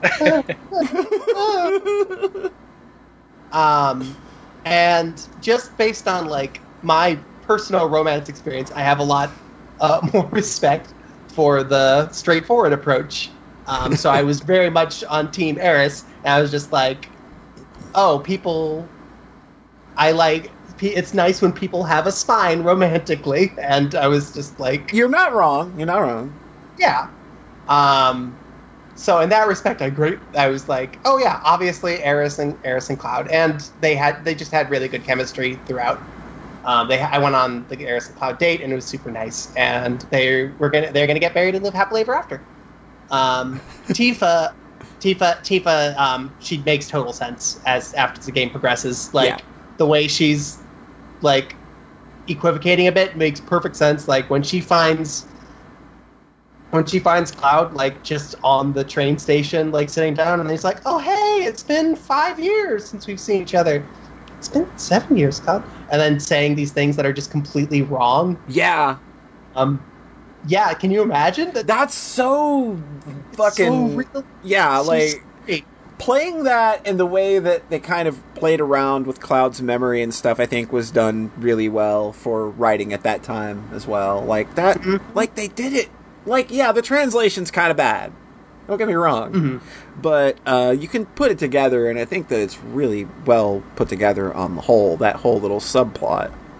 Yeah, yeah. Cloud, Tifa, and Aeris all makes perfect sense um, to me. I think the only thing where I started pursuing um, extra translation details was trying to figure out more stuff about Jenova, and Jenova, Sephiroth. yeah, That stuff felt a little muddled to me, but the stuff with Cloud's memory that stuff's just bullshit that- anime nonsense. Honestly, let's be honest. Okay, it's it doesn't it doesn't matter. It doesn't have to make sense. It's just, a it's cool anime shit. Just enjoy it for being there, and it provides some of the game's better boss fights. Hey, it's really cool when when Sephiroth like the the FMV where Sephiroth pulls down the Jenova thing. That was probably my That's favorite. so iconic. That's just so Yup. iconic. And zooms in on Jenova for just a second. Yeah. it's gone, and then oh, it's good shit. Like e- it's it's very stylish and evocative. It they provide a good foil for the main character's energy. All Yeah. the main characters just positive energy. Um, and yeah, so Tifa. So then I was very sympathetic with Tifa and loved her a lot by the end of the game. And I and I really loved Barrett, and I really loved Red Thirteen and Naki. Um, really loved Sid. Um, and then the dumb, bad not mascot character Cait Sith got Ugh, some nice. God, Cait some- Sith is so bad. Yeah, he's a he's dumb. I never put him in my party. It was cool near the end whenever they were like actually engaging with him as a Shinra spy. Yeah, that like was that was Yeah. good shit. But as far as just like, man, I don't want this dumb fucking thing in my party. It's like Yeah, Que- so- it's like Quina in Final Fantasy IX, Chelsea's boy, Chelsea's significant other. Queen of Yeah. Quinn. And the the shitty thing about that is if you neglect Quina in that game, oh boy, they're gonna put you through a dungeon with Quina later. And if you're not prepared for it, Oh. hey, enjoy the grind. No, I haven't played Final Fantasy Nine. I gave up on it. That game, that game's poopy and boring. Um, yeah, Hot kind of, takes, I've kind of been motherfucker. Sampling, I've been sampling Square games and then dropping them when I don't care. um, That's, This prob- that's probably a good way to experience most games, honestly. yeah. Um, so Final Fantasy VII's whole cast is amazing. Um, the plot actually, like, barring some of the confusion with the villains, it all felt Yeah. very, very like clear and well told. Um, I cared all about the characters, and I really wanted them to succeed. And it felt like it tied up all of its subplots pretty nicely. Like, like the thing, like th- that Shinra could have easily been like the main villain of the game, and then they resolve that still in a satisfying way, and then Hojo could have been the main villain, and they resolve that in a satisfying way, and then you go to Sephiroth, and it's it's really cool that they have so much going on and then still manage to make it feel satisfying. The Nibelheim stuff gets resolved, the Shinra stuff, the Nova stuff, the Sephiroth stuff, it all It all comes together, very well, a and then the ending's little- really good. Oh yeah, I love the ending. Um, Something I love Final Fantasy does, and it like and you see like other games later in the PlayStation's life cycle get really built on this, is using FMV clips as part of the environment instead of using them as full movies. They use they implement FMV to specific parts of the background, like Fear Effect uh, and Fear Effect Two Retro Helix. Both of those games, like nearly the entirety of their backgrounds, are like FMV uh, CG generated things, but there's like animated stuff in the background always happening that's FMV, and it creates like a really interesting look that like they kind of like don't have to like I guess create as many images for since you can just like have somebody render out a movie and then find a way to pop that into the background. I think that that's Cool. like I think that like outdated, yes, it kind of doesn't look as graceful today as it did back then, but it's still a fascinating effect and I always kind of liked it when I saw it happen in uh, later PlayStation games after Final Fantasy VII uh, kind of introduced Yeah. that. Isn't Yeah. that Resident Evil 2? I think does that a lot too. Yeah, there's like a Having, scene an and like thing. I can't express enough how awesome it is. How most how like most of the FMV scenes in that game are seamless and they kind of like come in and out with the gameplay. Like so, it'll like zoom in on something, and then like your characters will be there, and it's just like, oh no, you're actually in control now. Uh, there are a lot of Yeah. moments like that where Yeah. it's seamless and things continue happening while you're playing. It's just like, ah, that's that game's so fucking tasteful. That was another. That was another thing is that they just never do like the dumb fade out, fade in cutscene. Yeah, they, type deal. they do it. a- They do it a few times. It's it's not like perfect. Not every scene can be transitioned in and out of like that. And I think that that's just you know, being a game. Sometimes that's hard to do. Yeah. Um, but the moments.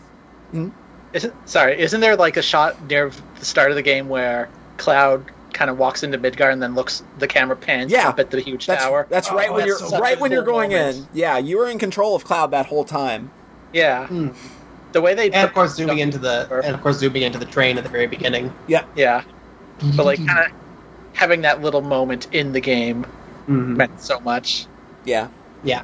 It's like you are at you know like you are now experiencing something that is like truly incredible, but also is really good. Kind of like when you get your Yeah. first shot of Magus' castle. You know, like in, in in Chrono Trigger, showing you the shot of the Shinra building is like that's really cool. That's a great way to foreshadow like the rest of this game and like the monolithic thing that stands before you, both in terms of the Shinra Corporation as well as the game itself. Yeah, that's a really fun dungeon too. Is the end of the Midgar stuff, Yes. initial Midgar stuff.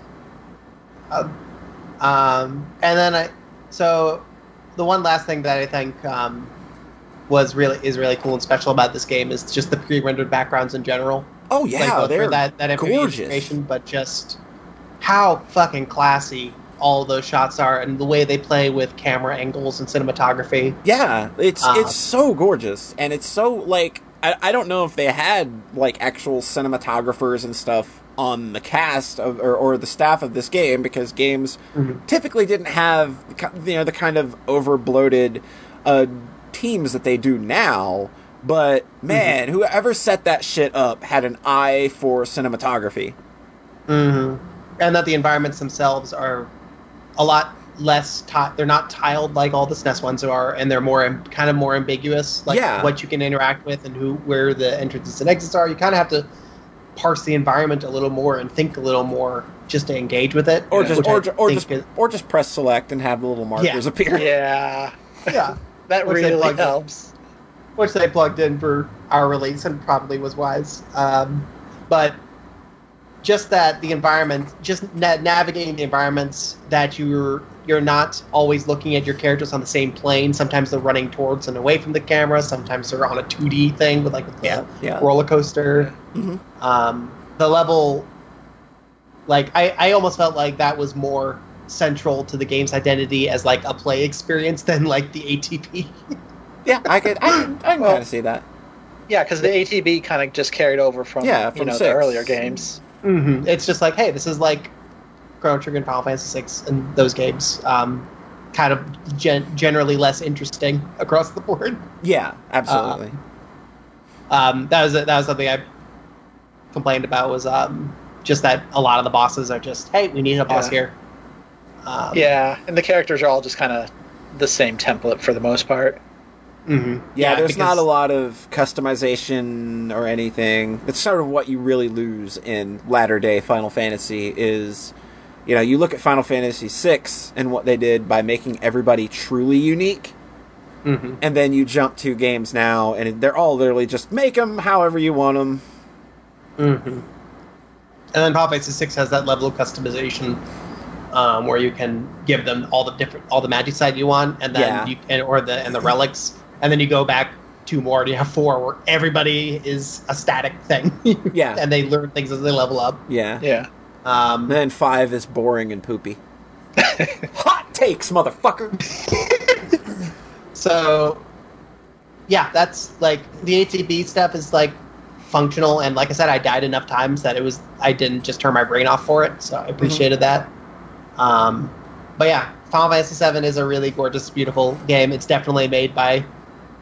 It's there are a lot of points in that game where I was just like, oh wow, this is by the people that made Chrono Trigger.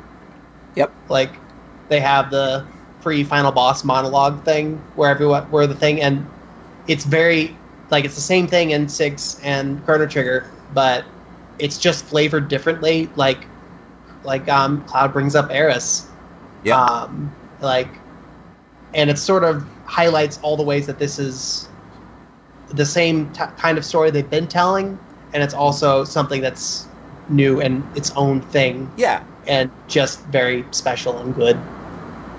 It's a it's a Um, game for the times. I mean, Yeah, like how could you not play this game? Like you absolutely have to. I think.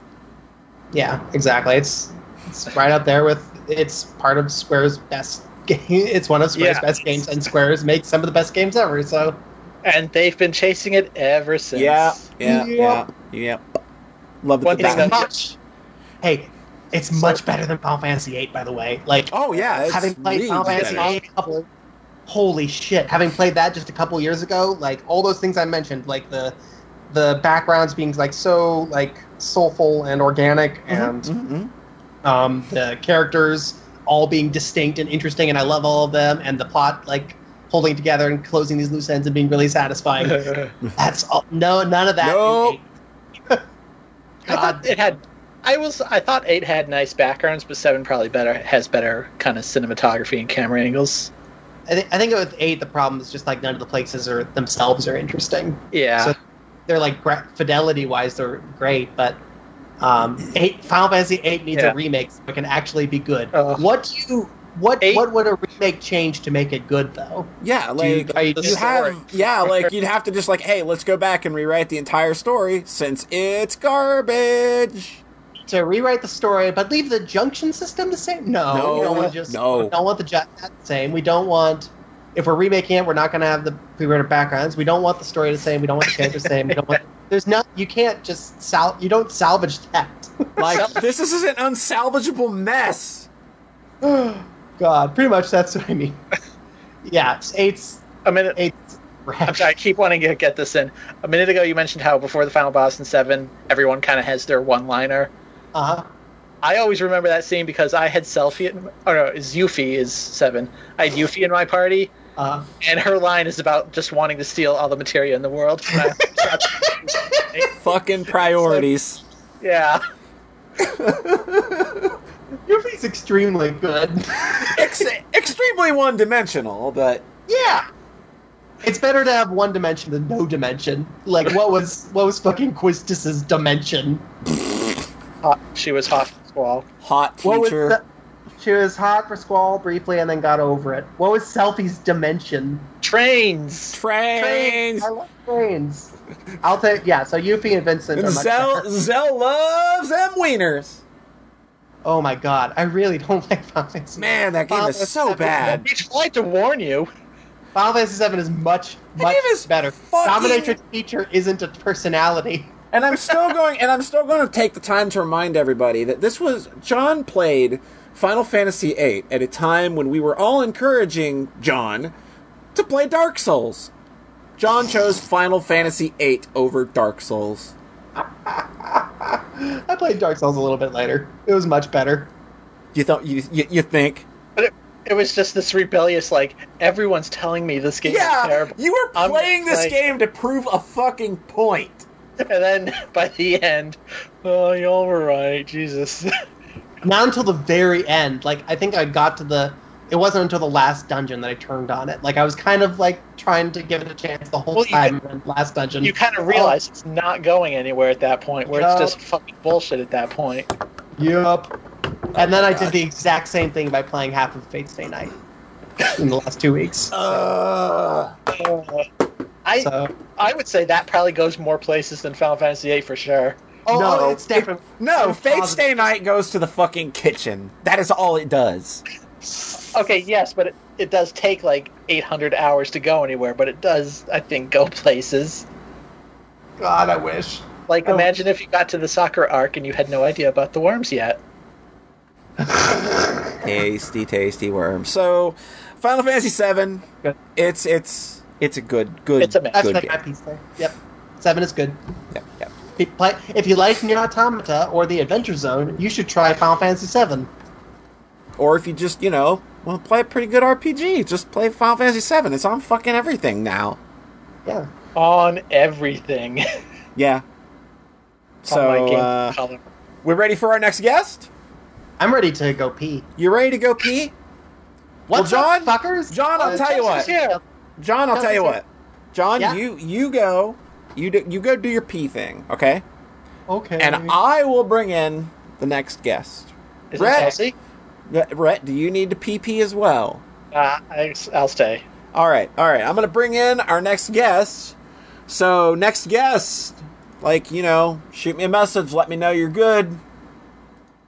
Like I told you in the DM, and Rhett's gonna sing a song. Oh God. Uh, my name is Sephiroth. I like to Drink broth. reunite with mother and drink broth. I stab people in the back because I'm a dick.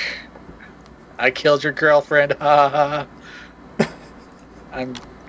Are you ready yet? This one's taking longer. We're getting there. We're getting there. We're getting there. Okay. Oh, it's Luigi. It's Luigi.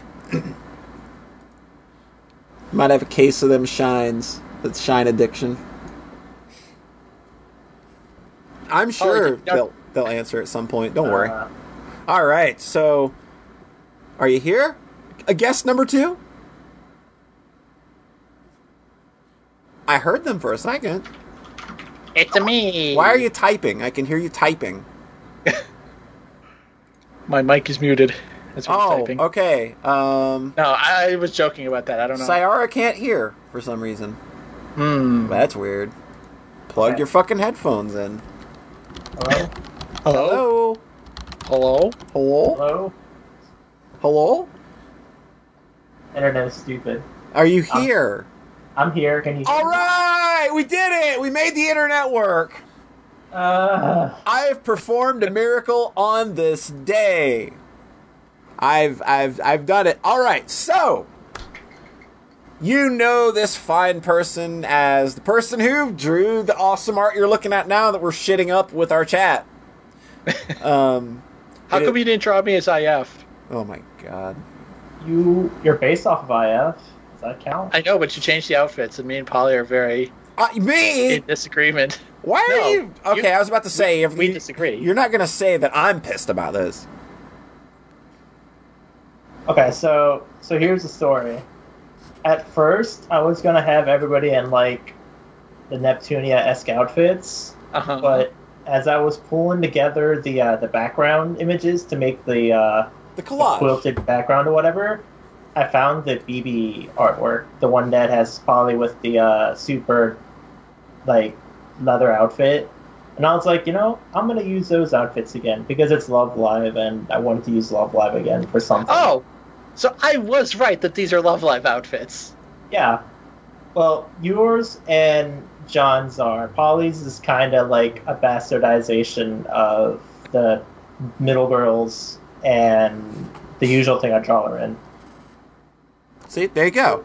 So it's So like it's kind a, of like a hodgepodge. it's a hodgepodge of Neptunia plus a little Love Live in there because we But always Polly's two favorite things. we always give the artist room to breathe when when when when we ask them for things. That's how I always look at it. It's like take your own creative freedom at it. I was just like, I like this shot. I think it's cool, and I think it would be a good representation.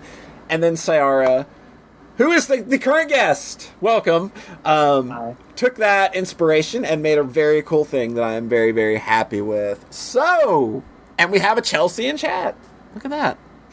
you finally noticed. I like. I have not been looking at the chat. I'm not good at multitasking. You know this, bitch.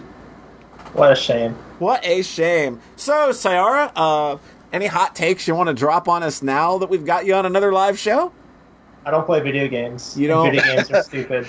Well, thanks for coming. Hey, good show. Good show, chat. cheers. Cheers. Talk about Phantasy Star Online 2. Oh, Oh, no. no, no. don't do that. I will. I've I've banned PSO2 from the podcast. Okay, here's my hot take. What's your hot take? Hero, Hero is fun. PS Hero, Hero is fun. All right, go talk about PSO2 then. Go do that. Uh-uh. Uh, Uh-uh. I'm done. I, I called it shit. I called the one mode fun. The end. Boom.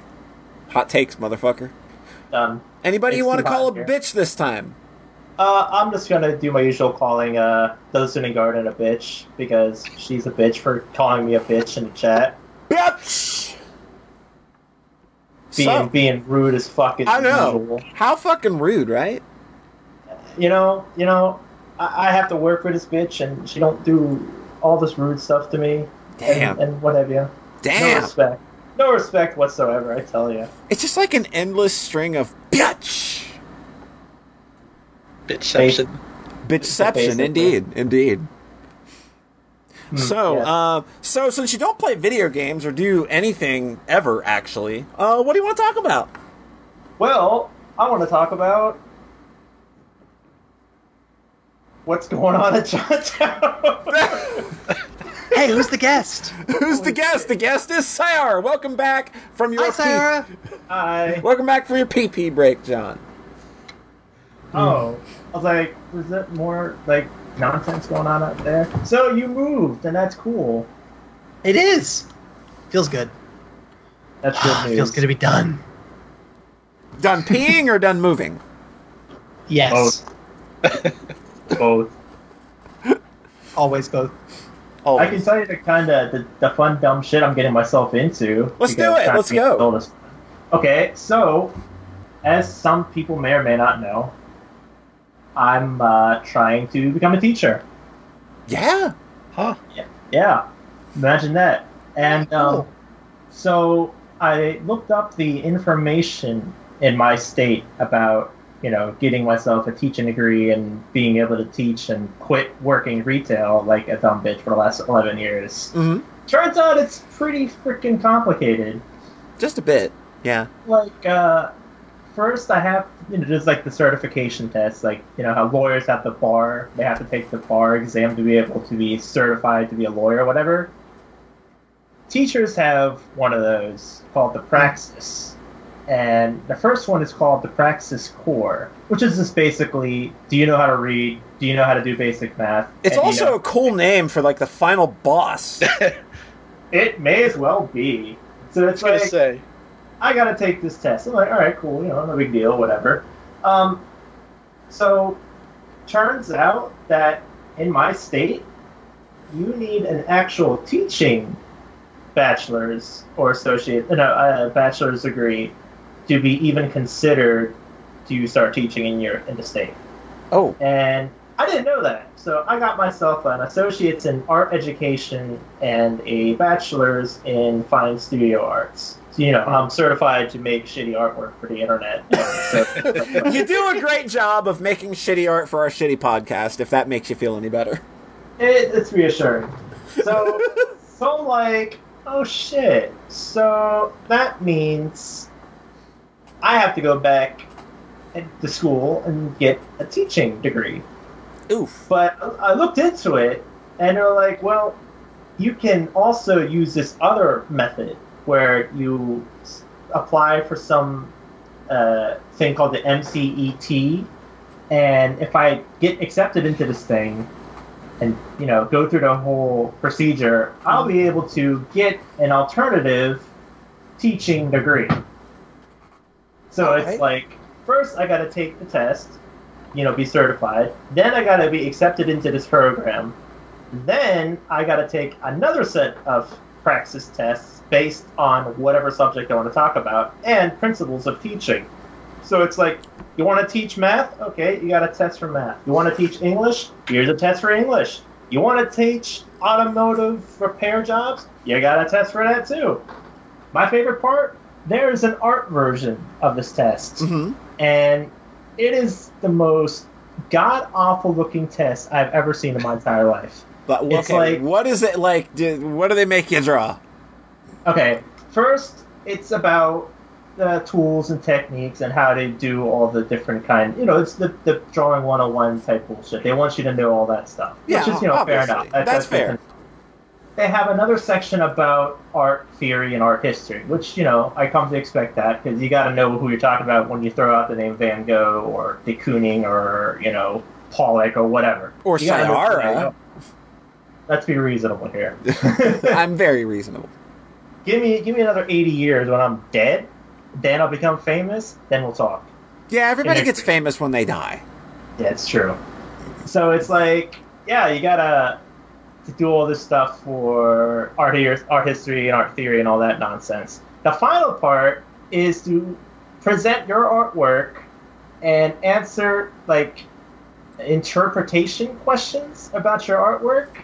And I'm just thinking, man, how am I gonna get away with showing some of the nonsense Oh that. I do? Oh my.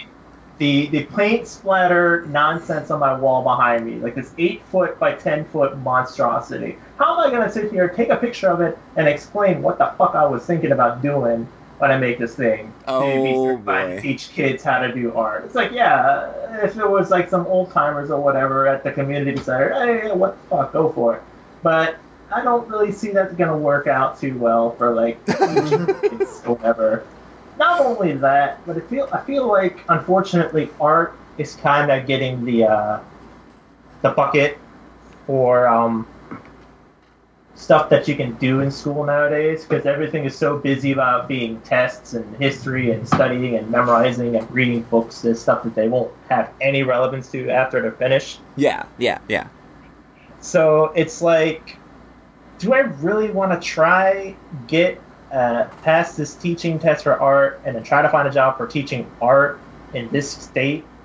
It doesn't seem very likely. If I was in New York or you know somewhere that's a bit more art flavored, maybe Yeah. like you know more open minded, I guess, because everywhere around here is just very butts. Yeah. Gotcha. Like, yo, you like packing boxes and shit? Yeah, basically. You can get a degree for that. Yeah, you really could. I, I got a I got a PhD in uh, stacking boxes and uh, getting head trauma and injuring myself. You know, good times. It's like So- real life Tetris degree.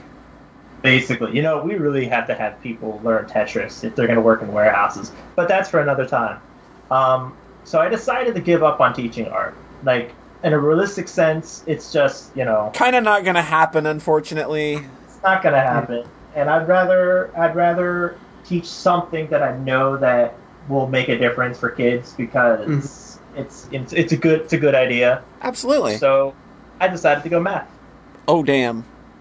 Yeah, Cool. So I'm gonna be, uh, secondary level math, which is like algebra, geometry, and you know junk like that. I hate all of that. I was miserable at all of it. Well, you know what? If you ever have any math problems that involves algebra and geometry, you can hit me up, and I, I can be like, "Yo, Polly, I'll I do- can give you the answers." You'll give know me you'll get you'll give me the answer in the form of one of your paintings. I would assume. You would think of Oh, the yeah. a- think of the answer and use that as a, uh, a- a- a- as your as your inspiration, and they'd be just like, "All right, Polly, figure it the fuck out." That would be amazing. And also to uh, the listening garden who's calling it the worst subjects, you you just don't understand. You don't you don't understand what it means to. Take it from me, gardens ask. just don't understand. I really, really like. I really, really like math and loved math as a kid, and a big part of that was that I had some good math teachers that made it make sense to me. Yeah, teachers. You know, teachers often get like a really shitty rep by a Mhm. lot of people. Yeah, but it's like a good teacher can like make or break you know a striving student like if Absolutely. if there's, if there's like a kid who like really wants to learn really excited about learning and they just get shut up it's like we, we gotta follow we gotta follow this core program or whatever you know it, it just it breaks them and then that's just a terrible thing to see happen to you know people Mhm. who are excited about learning you know and learning anything in general because nowadays you know why bother to do this stuff when I can just get it off of Google or I can you know get someone else to do it for me or whatever it's like yeah but but we can do better than that yeah, yeah. We can we, we, we can do better. There is big importance in teaching people in uh, a manner that sticks with them and has their in, their best interests at heart. You know, you're you're molding minds here. Somebody that had you know that has taught people in the past um, you know, various audio engineering things where I've like gone back to where I went to school to do like you know like hey could you do a lecture uh, and it's just like okay that's real intimidating so for one i kind of get where you're coming from from the whole be a teacher thing like that's real scary to a lot of degrees uh, but two you also kind of like i need to make sure i'm putting forth the best information possible in a way that it will fucking stick that's the hardest part that's why you I, throw a uh, chair across the room to simulate reverb Uh, no, no. I did that. Um, I only did that because the teacher before me did that, and I was that's how I learned. good way to learn. Um, last year, I was tutoring for my cousin math, algebra, and my cousin, he's autistic. Yeah, So trying to get anything to stick with him is like, you know, almost mission impossible kind of feeling.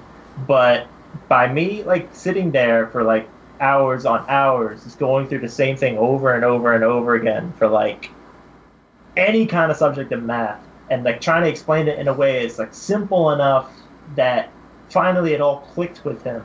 It was a very satisfying moment. That's like it's like yeah, I gotta I gotta keep trying to do this. You know, Yeah. enough of this this nonsense with art, uh, this retail job bullshit. This is what I gotta do and be good at it.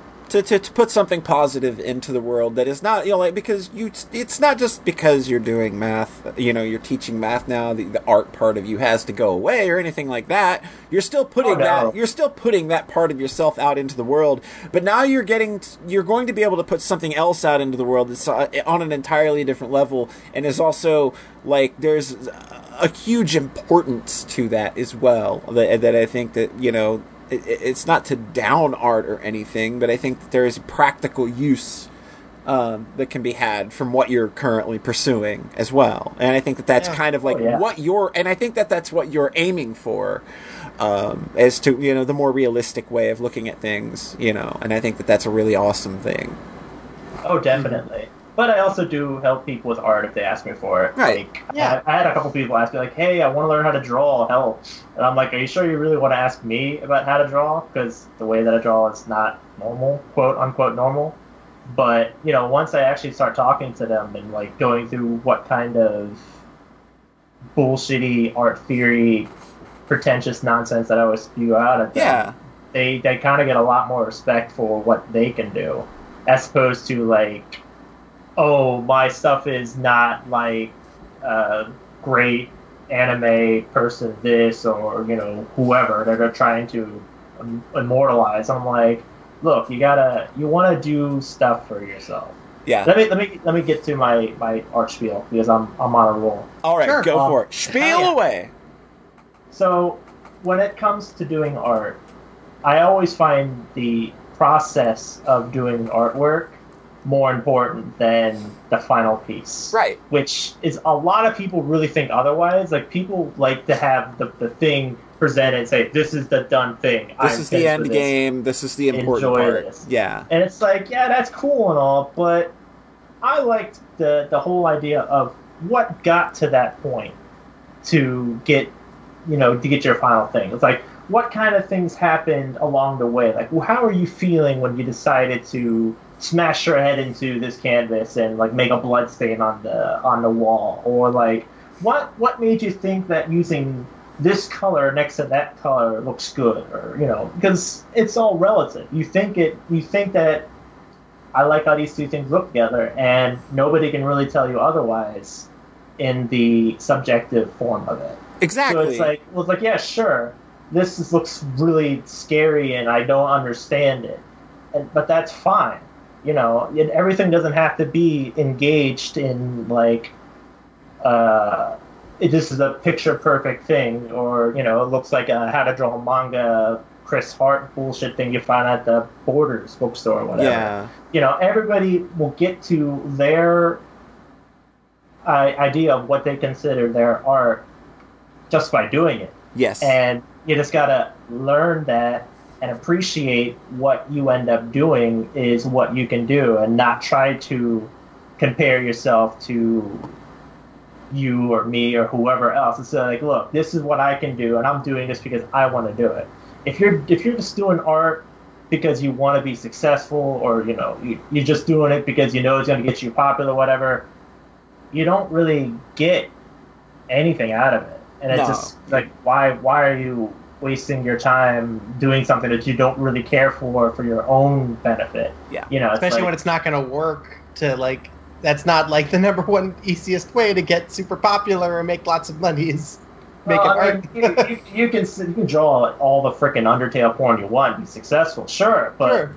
what what's the point? You know, are you really Yeah. are you really getting anything out of it, or are you just trying to do something just for the sake of doing something and not really enjoying it? Yeah, like Yeah. it, it's the same way when you like read a lot of things, like like like like the written work. You can tell when somebody's writing just to write, and when there's actual honesty behind it, um, or like when somebody's doing something to try to improve themselves. Like if if you do a painting, like you're thinking about all of the stuff that you've mentioned, but there's also a, a part of the journey is what did I learn in doing this? What techniques did I learn? Like, what new thing did I pick up on? There's a lot more to take away from anything that you've completed than just what the final product is.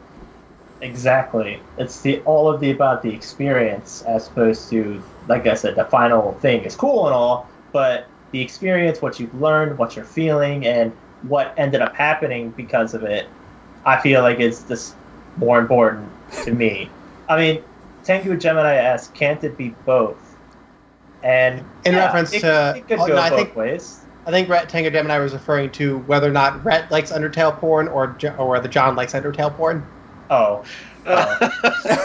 But here, I thought I was gonna do something like You thought you were about to drop. Some, you thought you were about to drop some Drop hot truth knowledge. bomb.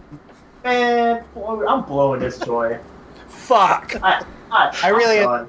I really, I really enjoyed that, Sarah. Thank you. I'm, I'm thinking a whole lot lately about just kind of how I want to grow as an artist and like the kind of things I want to create and why I want to create them. Um, and it really was nice hearing another another perspective. Yeah, I mean, like I said, do do what feels good for you. You know, that's that's got to be the bottom line. You want to do art, or you want to do drawing, or writing, or music making, or whatever, because it it's something that you want to do to release whatever kind of creative energy that you want to, you know, let free. Yeah. You know, like I, I draw, Polly, she'll make music, or you know, Rhett will make Undertale porn. You know, whatever. Rhett's making Undertale porn. I don't know. I just, Rhett, is I- this like a side hobby of yours that you didn't tell us about? Look, look, okay? Sans and uh Oh my god, I don't remember any of the other characters. Toriel, What who? Toriel. That's obviously that's those are the two you ship. Sans and who? Toriel, the mom. Oh, oh, right, right. Sayara doesn't play video games, John. I played Undertale for like a hot minute. I got to She's the first character. Okay, I don't remember character names, alright? I remember fighting Tutorial. She's I a remember- goat. She's a she's a goat and a mom. Goat Mom. She gives you the cheese. No, is it pie? It's Butterscotch pie. The pie. She gives you cheese. Why not? I want a goat mom that gives me cheese. Video games. I want Sayara to just like sometime. I want Sayara to sit down and write what he thinks Undertale is from start to finish, just on what he's absorbed through osmosis. I will read it on the podcast. I'll consider it. Funny. I'll try to. I'll try to put it into my my busy Your very busy schedule. my nonsense schedule. Your very busy schedule of having headaches and and injuring yourself. And and obtaining the power of darn insomnia. damn. All right. Well, Sayara, it has been a very enlightening and uh, fantastic experience having you on here. This was an awesome topic, I think, that we got to talk about. You know, it's usually like video games, video games, movies, anime, and this was a really cool topic for us all to get to talk about because, you know, like we're all involved in some creative process. Um, and uh, it was really cool to kind of like get an artist's perspective on that and see that like well a lot of the things that i think are really validated because i agree with this artist person that i admire a lot so Well, thank you for having me hop on aboard. And, and a big it's been a very fun. yes It's been a very fun two years doing all, uh, a good amount of your uh, cover covers and yeah stuff like that. I'm gonna post two tonight actually. Cause I've Oh, been shit. Sitting here working on stuff. oh damn Yes. Um, one is going to be the background for the uh, the cast right now, so Yeah. you can actually get a good one without all the stupid text blocking everything. And then I'm going to post one that I haven't even talked about yet. Oh, and it's going to be cool. And nobody's going to get the reference, but me. Exclusive. Exclusive. cow. It's like, yeah. But uh, yeah, like having your art associated with our podcast, I think gives it its own very unique identity. So many people pointed out that it's just like your art, like the art for your podcast is really, really cool. Uh, so it's great to have like someone whose art that I personally admire being a part of a thing that I get to do and always getting to see like these results or what fun things are going to be happening to us on each one. It's it's it's a really cool thing and I appreciate it. I'm flattered. Now thank get you. the fuck off my podcast, bitch. Bye, fuck you, bitch. Have a good night, y'all. Later.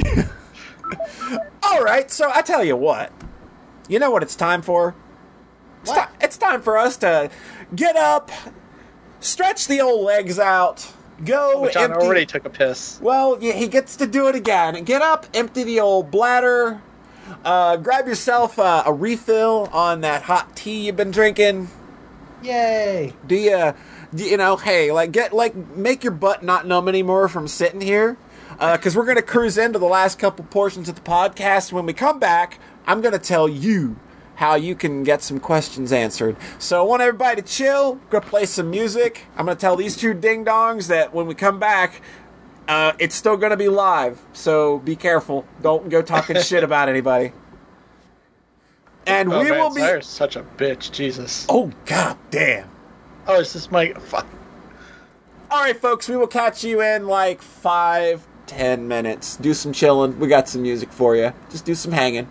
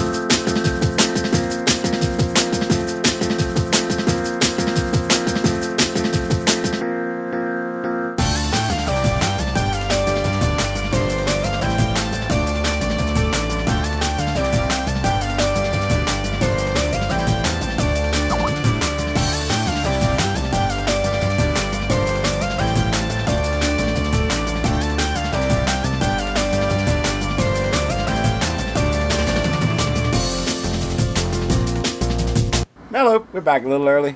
We'll get we'll get things going back to the show here in a moment. But I'm back. I know Rhett's back.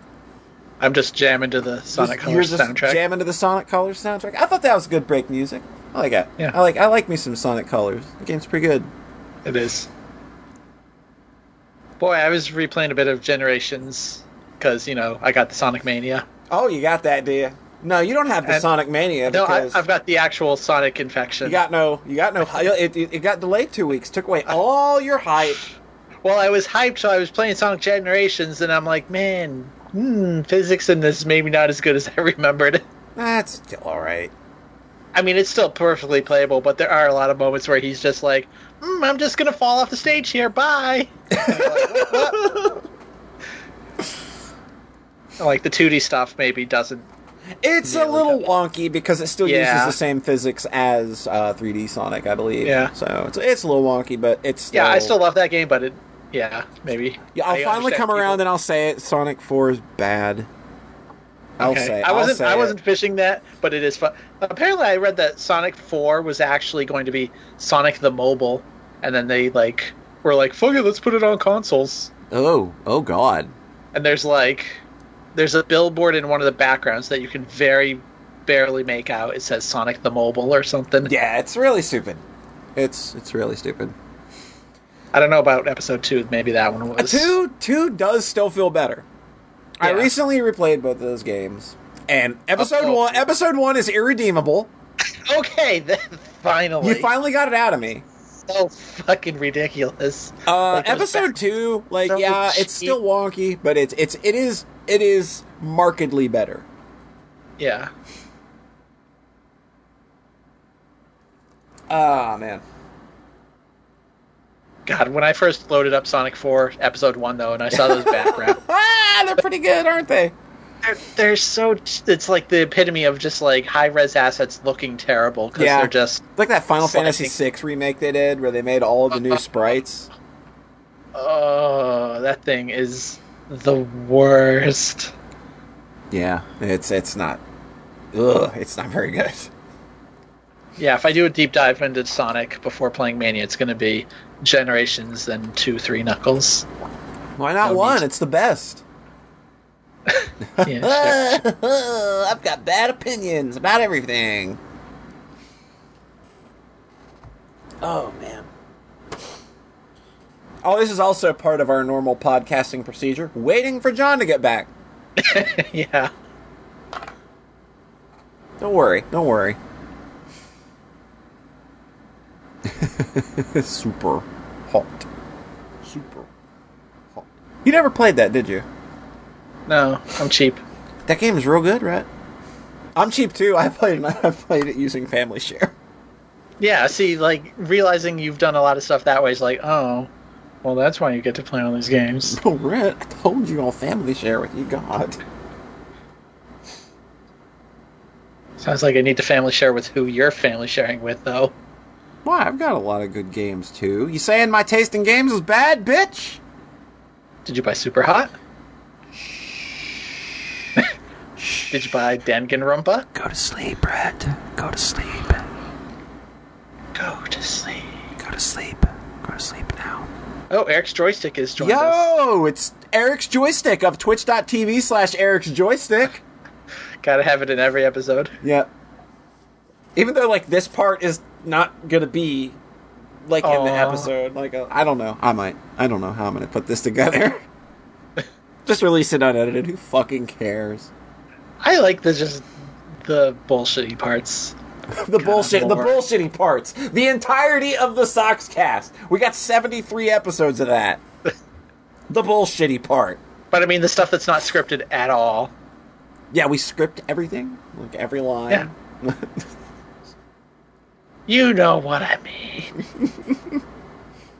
I mean, I swear You the know, Sox you say- cast, the Soxcast is literally when it comes back, it's just gonna be. I'm gonna put us in a call. I'm gonna press record, and there's not gonna be any structure at all. Just like fucking talk.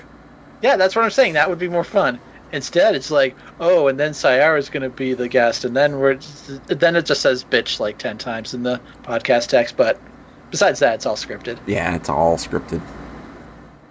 all those songs I'm doing, I'm not improvising. That's all written down right here. Yeah, you you like really you were agonizing over these lyrics last minute. Um, I was really Yeah. I'm I'm pretty happy with how I've, they've turned out know, so far. I've I've actually thought about it though during the break. If you could call me for a third song, you got I one? know, I know who it's going to be about. All right. Well, we we are gonna have like a, a final guess, so you will get to. uh So get- first get- one was Witcher, second one was Sephiroth. So I know All who the third. Cool. If if John ever gets back, Yeah, John will get back one of these years. I swear. He's having butt problems. Oh no! The worst kind.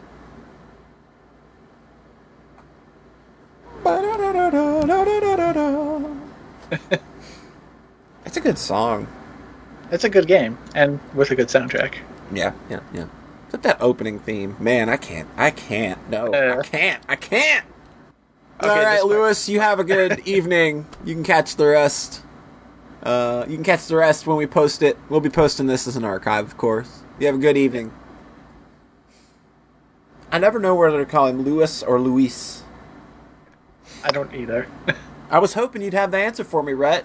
nope. You failed me yet again!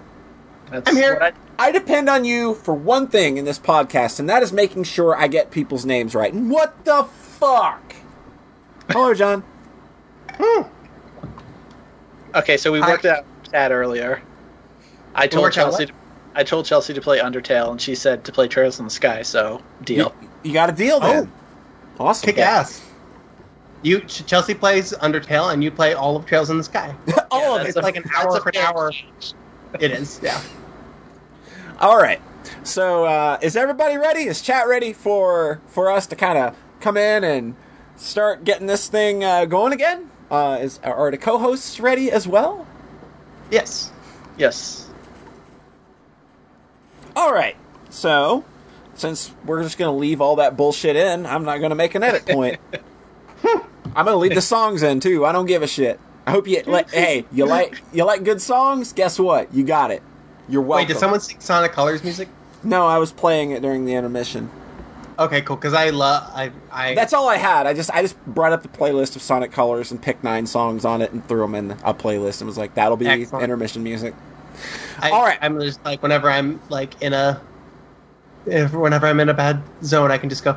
I'm gonna reach for the stars. You would like the fucking. It's sing funny, though. We were just talking about how that opening theme is terrible. What? Yeah. Yeah. No, Polly, it's so nice. Polly's like That opening I love theme's soundtrack, garbage." except the opening song. I'm gonna find my own way And take a robot all the way. Live and learn. Oh, Hanging on the edge of tomorrow. Oh, by the by, Sonic Advance is very Sonic Advance is good, and yeah, someone was talking about that. Sonic I really Advance. no- Sonic Advance Two is not so good. I believe it. Sonic Advance One is cute. Yeah, I like I like- one. I don't like two, and I especially don't like three. Yeah. Yeah, fuck it. We're back. Let's take that BRP away. We've we've Yeah. been back for a while. All right. So Hey, hey, you know what's really great? What's really play the great? Colors, the color that I'm gonna reach for the stars, even though it looks pretty far, and they play it during the final boss. The final boss. okay, I'll give you that. It's very good. All right, continue. All right. Hey, Polly. Hey, Polly. Hey, Polly. What you been into? Well, hey, I have two words for y'all. Are you ready? They're very magical words that I think will revolutionize the entire genre of games that this game fits into when you hear these two words. Are you ready? Okay. Okay. Turbo mode. turbo mode. So turbo mode is uh, a, a a new kind of like I guess you would call it a hack because I don't think that it was in the originals at all. Um, I believe uh, the, the the translation editor slash um, translation programmer kind of worked this in, and I'm not sure that if it started in um, Trails of Cold Steel and then they moved to add it to other games, or if it was just kind of like something that popped up at random. But um, Turbo Mode was recently added to The Legend of Heroes Trails in the Sky. which is a game series that I started playing um, probably over a year ago. And Okay. I finished the first one, and the fir- it's fantastic. And when I finished the first game, it was quite literally, oh god, I need to fucking play the second one right the fuck right now. And I tried to do that, and it didn't quite work out well because I, I, I needed a little break from that kind of game. It turned out uh, because it it in its current form or it, it's well at the time current form Yeah. it's a little slow. Um, like battle animations can be really slow at coming out, or running back and forth between towns to finish quests can kind of be a bit of a problem. Um, so turbo mode was something that was uh, added. Uh, Chelsea confirms in the chat that this was added with Cold Steel. Um, and what this does is it lets you hold the right trigger to speed the game up to uh, a degree with which you set in the, the options. It's just like, do you want battle animations to play at X speed when this button is held down, or how fast do you want to move in the field when this is held down? I, I and when I saw this was added to Trails in the Sky, I was like, well, fuck, I've, I've still got uh, Trails in the Sky second chapter installed. Let me just throw it on and see how this works. This will be like a fun little thing that I can post about on Twitter in about 10 minutes. And then it was four hours later. so I ended up accidentally getting back into uh, Trails in the Sky, and it was one of the best things I could have ever done. Because fucking Trails in the Sky SC is oh my god, it's so good. It's it's it continues like the great storytelling and and writing and characters that you get like literally just like moments from where the first game leaves off. And there's just so much great dialogue and story and like you like like it's a game where like they've literally thought of something for everybody in the entire world to say after every single fucking story event. so so everybody always has a reaction to the newest stuff in the story. Um but like it's just wow, they put this story together. It's really good and um but where do you begin without spoiling it is the problem, you know? Because so I can't talk too many specifics, but I do want to Yeah. talk. I do want to talk some specifics about this game, and that um, one, Estelle Bright is, I think, the template for how you write a character, a, a, a protagonist of a story that evolves over time, has, but okay, that has believable growth, um, uh, that is sincere, and, and that is entirely fucking believable. Um, Estelle is like a very flawed person, but she doesn't let those flaws define her. She's determined and like she's tomboyish, but she doesn't let that like like like the fact that she is very tomboyish isn't something that she laments. Like she's she embraces that part of her and in that becomes feminine in her own way. Um and like the love story that gets built on top of her character evolving and growing over the course of this unfolding story is just it's I don't think I've seen a video game love story written this well. Like it is it has got so Oh, many cool. and, and it's grounded in reality is the thing. Like everything I didn't know there was a love story. it is There's a, love very story. it's a very Yeah. good love story. oh, Yeah, you just sold this game for John. Oh my goodness! but the way that their love th- this love story plays out it's not written how you would usually expect like a JRPG thing that would that could kind of go super anime and melodramatic. Like the feelings the characters have are real. Like they have these moments where they're just kind of alone and it's just like man like everything really sucks right now. Holy crap. And like the big emotional moment in this game is something they could have played up to this ridiculous degree, like using, you know, kind of an anime over the top, like, oh, like, you know, crying and whatnot. And it actually turns out to be this scene where these characters that are involved, like, learn a lot about themselves. And it's a huge reflection on the journey that these characters have taken up to this point.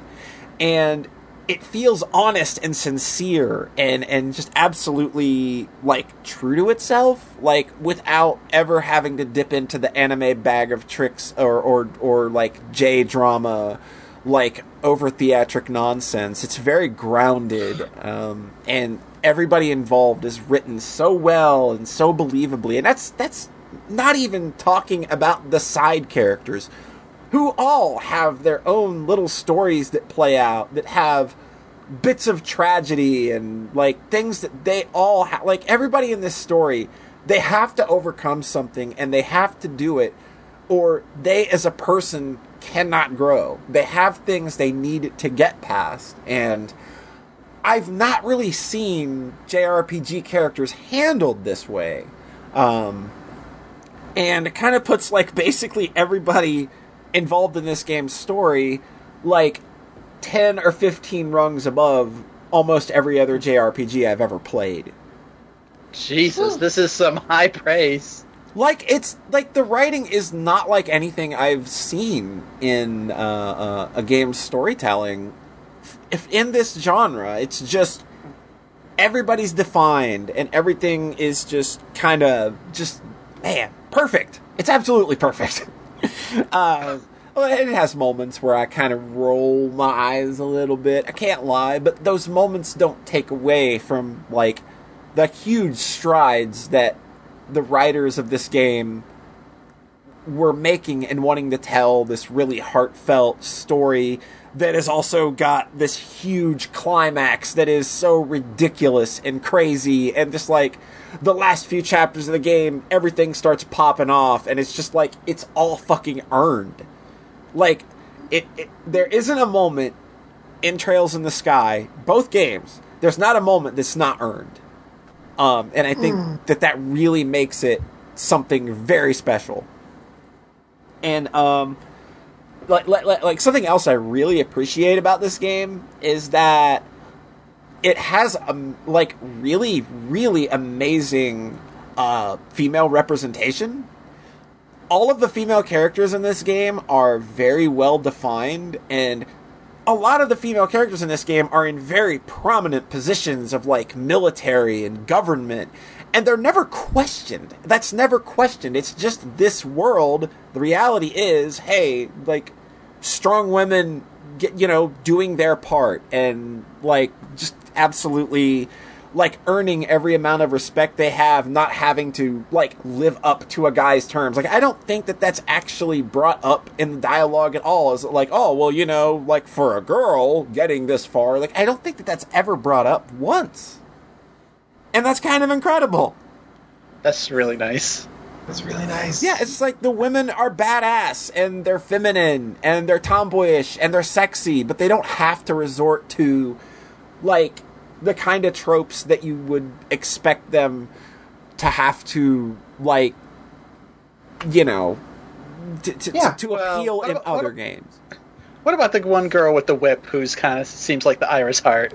She's like eh, she's like like her design like like under that belies a very very good character. Like Sheraz- Scherazard is really awesome. She's Yeah. like she's a big sister to Estelle in a lot of ways, and they have a lot of really emotional moments together, where they're kind of like, you know, like where where Scherazard's kind of like diving into you know Estelle's psyche a bit to kind of like you know like this is what you're feeling right mm. now, you know, like why don't you like like you know like and like she's such a good big sister to Estelle that uh, their- their relationship is very sweet and very mm. honest and sincere and like like don't let her looks like you know don't let Well- her look like sway mm-hmm. you. She's and yeah, like she's got the whip, and she, like her her her attack, her like her main major attack is called sadist whip. Like it's like yeah, It's just But I that I've only played the prologue of the first game, so like the moment where she pulls out the whip and all of a sudden has this heel turn basically, and you're just like, wait, what? You're into that? Okay. She's like, I'm gonna torture the you the info out of you guys. but see, like that, like this game has a lot of seriousness to it, and a lot of just like, you know, it's not darkness because this game isn't really dark. It's it has dark moments, but it is not dark inherently. Like I would put this game's tone somewhere like around Lunar, where there's a lot of levity in the script too. You know, so like there's a lot of great humor and and, and it's really really quite um it, it, it's quite the game in terms of its characters and story, and they they really make sure to take care of those characters and not let anybody slip too far into tropiness. It's really cool. Cool. And it's just like so you play Trails in the Sky, the first one. You get your ending and you're like, I have to play number 2 right fucking now.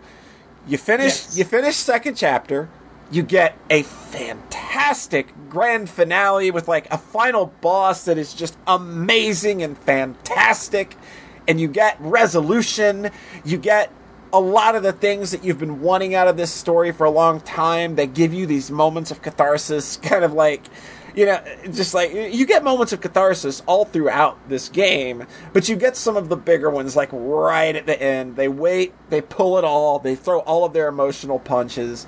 Um, and then you get your, you know, you get your satisfying ending, and you're like, ah, that feels good. I can put this down now.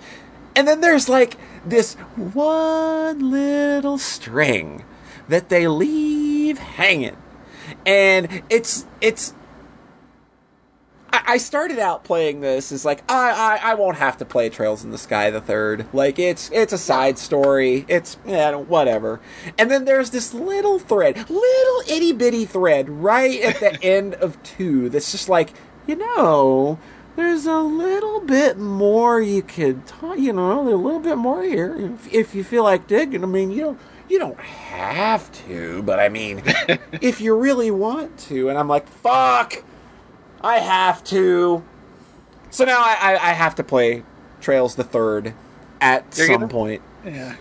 You're gonna finish that, and it's gonna have some teas for Cold Steel. I Well, bet. this is connective fiber to Yeah. Cold Steel because these games do ta- like this and Cold Steel take place in the same actual continent. yeah, like Cold mm-hmm. Steel comes after the third. Yeah, it's and it's just Where does like Dragon Slayer fit in? Just in Uh, the canon. it, it fits in in uh, the trash can because that game's kind of not fun. yeah, that's what I've gathered. Continue. Um, but yeah, it's just it's it's hard to think of many RPGs that I've played that have left me so thoroughly satisfied. Um, than, than than the first two Legend of Heroes Trails in the Sky games, and I'm very eager to get to sink my teeth into the third at some point. Uh, but but I'm gonna let that go for now. Like I, I can't jump right back into that kind of game because it is built on the same engine. You know, I can't Yeah. I can't get you know I I- I need a little you know I, I learned that trying to jump from one to two, uh, so fast. So, uh, but yeah, those games are worth playing. Like when it all, when it's all said and done, Trails in the Sky like may actually land in my top five RPGs ever. Uh, I enjoy it that much, and I look back so fondly on my time with it. Um, and uh, and the way I kind of had to approach it was just like you know like turbo mode really really helped that, and I think that that'll make it a lot more accessible to a lot more people because I think that like a lot of the way the game is structured and the way you kind of have to focus on side quests sometimes, I think that that kind of you know gets people down a little bit. Yeah. But uh, the turbo mode thing definitely helps a lot. In, in, I'm in- cu- yes. I'm curious, how fast does it get? Oh, you like, think? Well, I mean, things. like you can have it as fast as you want it. Like it's times it, it's times one to times six, and you ju- you Okay. adjust Ti- you you adjust like your field speed, and then you can adjust battle animation speed, and then you just hold Okay. down right trigger, and then it just you know does that. So it's probably in your options somewhere. Just open the like use the launcher next time. I was just thinking, time six sounds pretty damn fast, so that's good enough. Yeah. I just wa- was curious if there was a max. God damn. If This you could sounds be really like- good. Imagine if it was just uncapped frame rate and Oh God. oh, if your computer on this old ass PSP game can do a thousand frames a second, it's just gonna run that fast now. that would be pretty funny. a lot of the animations in this game would look really still stilted and silly that way. This kind of reminds me of like emulator speed up stuff. Yeah, I'm like- yeah, but it seems like it's a little more managed than that at least. yeah, yeah. It's it's pretty cool. Um, so yeah, um, Trails in the Sky. Uh, you can't fucking go wrong with it. I don't think. Uh, I mean, unless you don't like JRPGs, and you know that's totally fine. I've liked them in the past. yeah, May have to give this a shot finally. Yeah. I, I think that. Absolutely everyone saying it good, it was good, but then Polly saying it was good is like, oh, fine. Fine. Polly's never wrong, so Exactly. It's- I'm never yeah, fucking that's wrong. True. But yeah, Damn. Yeah, that sounds really good. like I, I, I didn't know it was a love story. Uh, Yeah, yeah, so like John's about immediately in now. John's got it in his Steam cart, in, his, in, yeah, in his, in his shopping cart. Like, okay, let me tell you this. I own Trails in the Sky on Steam because Uh-huh. I bought it when I was on sale, and I was like, "Well, I'm going to play this eventually. It's going to be amazing." yeah, Um, and then I was like, then I got the Vita. Like this was like two or three years ago when I bought it. And I Vita got the doesn't- Vita, and I was like, "Hey, I can, I could get Trails in the Sky and I, on this, and then I could play this on the go." And then I bought it on Vita. Holy the shit. PSP version.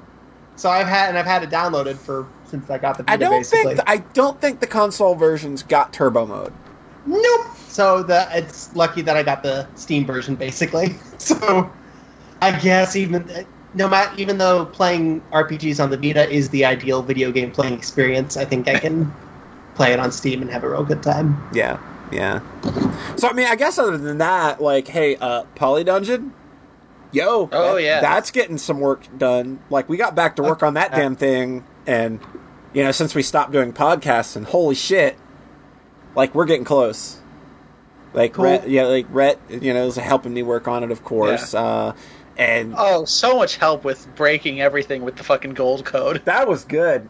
That was good. That was a fucking stressful few nights. I can imagine, but it when was, you're just like, Reddit broke again. I'm like, oh god damn it. But yeah, we got a shit ton of work done on Poly Dungeon when we stopped doing podcasts and I started kind of focusing down on getting content ready. I would say we're probably pff, around 80% content complete. And uh, we just got to kind of like get that finished and get it out to some testers and hopefully people will be playing it real soon. Uh, I'm pretty Fuck happy yeah. with it. I uh, the people that have played it who are going to be beta testers I know are like they really like it they really dig it and um yeah so yeah that's basically all i've been doing is i accidentally played trails in the sky and then and i've been working a shit ton on poly dungeon um so Making games is great. yeah it's fantastic i we should do more of it Yep. Agreed. so before i pull in uh, our final guest of the evening who i will tell to get ready um y'all can start sending some questions to Rhett. What you're going to want to do is you're going to click on his name and you're going to send him a whisper. Uh, and just send him a question. If there's something you'd like to ask him that, you know, we'll talk about at the end of the show. Uh, I'm not going to guarantee that we'll get to all of them. So if we don't end up getting to your question or we don't ask your question, um, Rhett says that he will buy you a thing on your Steam wish list. Uh, so hey, now it's time to play the lottery, right? So you can go ahead and start getting those questions into Rhett, and I will hopefully be getting our next guest set up while Rhett is gonna sing us a song. My name is Estelle Bright. I have a big stick. I don't know much else about Estelle because I've only played the prologue. I didn't Have know. I I didn't know Estelle. Was, I didn't. I didn't know Estelle was a rapper. Well, I tried to be a little more musical this time. Keep going. I going. remind you that I have a very big stick. I've got a stepbrother or something, I think. Joshua, yeah. And he's got a limp. No. Does he? Uh, I'm a bracer, is that what it is? Yeah, you're a bracer. You're a bracer. Yeah. the Bracer and Guild. My teacher has a whip. She likes to do things to guys to extract information. You're so good at songs. Yeah. Why don't we get you to do a song every episode from now on? No, no, no. Boom! I'm pulling in the next guest. Hello. Yo, Yo. Yo, what up, yo? Yo. uh, are Yo, we live? Yo, yo, Yes. We live. We live. It is the composer of our hot fucking theme song, host of the album listening club. Huh? That thing? Remember that? That's the thing that exists. Oh, kind yeah. of. It totally exists. Existed. it, it's dead. it's dead, unfortunately. Sorry. Rat, fuck off. Sorry, I forgot that was gonna make a sound. I, I don't have the sounds on anymore. Oh, good. I killed him. Um, it's our good pal, Taylor. It, indeed, it is I. Hey, Taylor. Yeah. I thought I thought of something that we could do. We could we What's could we, we could drop a hot bomb on these motherfuckers right now. They don't know what's coming, but me and you do. what do you think? What do you Yeah. think? You think we should drop it on them? Yeah, let's drop the bomb. Let's drop the bomb. All right. So, Official announcement. official announcement, everybody. Everybody tuning in. Oh shit. Oh, what? Re- real My- quick though, uh, listening garden, Katsa ALC will never happen because I hate Queens of the Stone Age. Oh, that's it. You're off my podcast. We're done. Anyway, drop the bomb. Uh, hold on. I'm getting over my anger. Give me a moment. hold on. I'm still not over my anger. Uh, sh- uh, she Shiori says that this friendship is over as well. Damn. Me, me and Shiori, we're gonna go. We're gonna go be girlfriends because united against you. the onus of your friend of your relationship Yep. is anger over the fact that I we bonded over you I- having shitty music taste. That over my belief that Josh Homme can go eat poop. Oh my god! Listen to this. Listen to this. Listen. it's like ninety percent. It's like ninety percent that Josh Homme is just an asshole. All right. So the hot bombshell is myself and Taylor, um, in, in, in lieu of the album listening club kind of having to go away uh, because of a, you know there's some real life stuff, timing issues and everything, and you know lack of interest on a uh, on, uh, in some regards. Uh, we'll still be doing our top tens at the end of the year though, so we'll still be bothering you about that, but. Mys- myself and Taylor have decided to start a different kind of music listening podcast. One with a more consistent theme, let's say. More a more consistent theme and and an end point. Yes. Huh. The Well, I podcast the podcast is called God is in the podcast. Mhm. And nobody knows what that means, so I'm going to go ahead and explain it. Uh, it is we are going to be listening to uh, each and every mainline Marilyn Manson uh, release, and we will be discussing them. But here's the catch: every album, every album will have a different guest, and that guest has to have not had experience with either that album or Marilyn Manson. Because me and Taylor, we're we're, we're pretty big Marilyn Manson fans, I would say. Yeah, you could. That is a thing that could be said.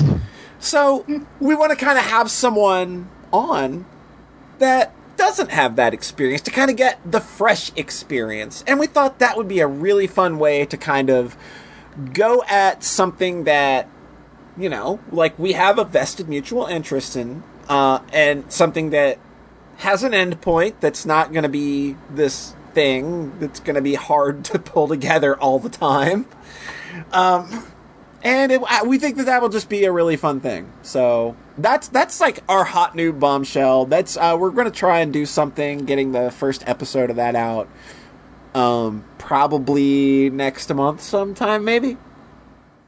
Yes. Yeah, we're going to be doing kind of a, a uh, an intro episode uh, of Spooky Kids material uh, to go over to kind of give you an idea of where all of this started, and then after that, we will move on to Portrait of an American Family. So uh, we've already got a guest for that one, so don't bother me about it. uh, but but from Antichrist Super or but from Antichrist Superstar on, we don't have people, so if you're not a Marilyn Manson fan or have not been familiar with any of his albums, we'll keep you in mind. Unfor- unfor- unfortunately, this podcast is going to peak about as early as Manson's career. Yeah, it's true. It's true.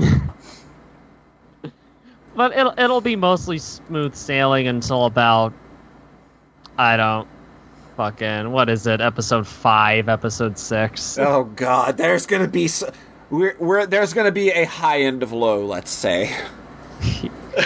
Yeah. And a low end of low. And a low end of low. There is the definite low end of low. That 2003 to 2007 period. Woo-hoo. Vanna Orion asked, "Does listening to his live album count?" Uh, are you asking if you listening to his live album counts as having experience, or if we're going to be listening to it, listening to his live album? Yeah, I'm going to lean towards no because No. live albums are pointless. Yeah, live albums are kind of shitty. Don't like them. But if you You don't- listen to the live album, uh, you'd still be eligible yeah. because that's just a compilation. But that, you know, but We'll we're just not we'll just put you we'll just put you on the Holy Wood. Uh, we'll put you on the Holy Wood episode. Oh God, man. I've only I've only listened to Antichrist Superstar, but I've always been kind of like like wanting to know without really doing it myself, doing the work myself. So Uh-huh. I think listening to y'all talk about these other albums is to be really fun. for well, hey, you're you are an eligible participant. Oh, I am. Well, you So haven't if listened. I- to, you haven't If I listened. uh, go ahead. you haven't listened. Like we're, we can't spend too much more time talking about this. Yeah. But but you haven't listened to his entire discography. Okay. Yeah, I've only listened to Antichrist Superstar. Okay, you're good. You you are eligible to be a guest on anything that is not Antichrist Yes! Superstar. Yes. Cool. Cool. All right, all right, Taylor. yes. Yes, How's it yes, going? You sound dead tired. Oh yeah, I'm I'm pretty I'm pretty fucking wiped. Yeah, I yeah. just I, I don't know how aware everybody is, but I, I I basically just got off of a like a four hour plane ride back home a few hours ago. to do this shit. yes. Imagine having to come back from a four-hour plane ride and talk to us. Yeah, I mean that's not as bad as having to go to school tomorrow. Oh God, is that a thing you have to do too? yep. Law Oh. school Oh season no. I feel bad for you, really bad. Yeah, it's yeah, well, I mean it. I only I only have two classes per day, four days a week, so it's not like horrible, but you know, my Yeah. my sleeping schedule is just completely f- fucked. So Damn. Yeah. Jeez. That's that's crazy. So so so so is there anything in particular on your mind that you'd like to to, to present to us? And it's just like, hey, let's talk about a thing, and it better not be about how Queens of the Stone Age is bad, or I'll hang up on you right now. Uh, oh no, that's something I've only thought about because she already brought it up. oh, because I'm reading the chat. I I never read the chat ever. Which I really should, given that this is a special anniversary show. But man, like I am, I am the laziest Discord admin. I am the worst streamer ever. I never pay attention to my chat. And then when it's a big live event like this, I'm just like, yeah, you focused on interaction with the chat. I'm just like, fuck the chat. Yeah, I mean the streaming I can understand because you're working with one eye, but Yeah, yeah. if you're reading the chat, say my butt hurts according to Bonertron. Yeah, there you go. If you're reading the chat, say my butt hurts. All right, well, so I played some video games. Whoa, people do that still? Yep. Oh. I, I played some video games and then I watched my girlfriend play a video game. Oh, damn. So the video Oh, yeah. game the video game I played while she watched is a little thing called Until Dawn. Uh huh. It's a game that I've played before, but you know, it's still it's fresh in my memory because I played it again. This is David Cage, right? Say that No, again. No. no, this is not David Cage. No, No, Until Dawn is a good game. Wait, Oh. which David Cage? Oh, okay. That's I was a- confused. He's David Beyond Cage- Two Souls. And Heavy Rain. Beyond Two Souls. Heavy okay. Rain, yeah. For some reason, I think I was mixing it up with Beyond Two Souls. But this game is a similar style, but done right, basically. Okay. Yeah, it's it's it's a David Cagean kind of walk around in QTE Simulator. Hmm. Which is fine. It's just Yep. David Cage's. Yeah. Yeah. As I understand. So it's basically it's a deconstruction of your classic slasher movie. Okay. So it opens up. You're in the Alberta, Canada wilderness in the middle of winter, Uh huh. and there's a bunch of teenagers who are staying at the uh, winter getaway of their rich friends' parents. Oh wow! I kind of want them all to die already. yeah, well, so what happens is that, um, God, I don't even, I would have to count, but basically, the way it opens up is that there's a bunch of people who are going to play a prank on one of the twin sisters who is the parent, who is like the. There's sort of three siblings. There's a, a set of identical twins and an older brother. They're the parents of the. They're the children of the rich parents. Yeah. Okay. So one of them has a crush on sort of like the high school bad boy, who is currently dating somebody else. So they decide they're all going to, like five of them decide they're going to play a prank on her by luring her into a bedroom with a fake note from the dude saying, "Hey, let's fuck." That's pretty fucked up. And then Yeah. they sort of all, as she starts taking her shirt off, they sort of burst out from the closet and from under the bed with a camera. And she hmm. runs off into the woods. That's really fucked up. Yeah. so then, uh, well, and so two characters are not witness to any, are not privy to any of this because they're passed out drunk in the kitchen. And the girl's twin sister goes chasing off after her. Uh huh. And when they catch up, they get driven off of a cliff by something that you don't see except from a first person perspective, and they fall to their deaths. Yay! And so the game picks up one year later, where the brother uh, invites them all back. Why does this sound like? Why does this sound like the second Jason movie or something? Uh, I've heard I've heard it compared to um, I know what you did last summer. Yeah, I know what you did last summer, and um, fucking, there are a few others that kind of have that same premise of coming back to after you know, after something terrible happened. Yeah. Yeah. It, it's I will say that this game is not what you think it's going to be.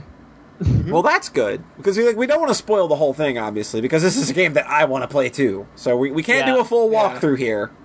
yeah, it's a, it's a PS4 exclusive, but I mean that's the prologue, and it kind of introduces you to the basic mechanics like exploration, uh, finding uh, hidden items called totems that can give you brief glimpses into the future, and uh, QTEs. There's a QTE important. to take your top off, isn't there?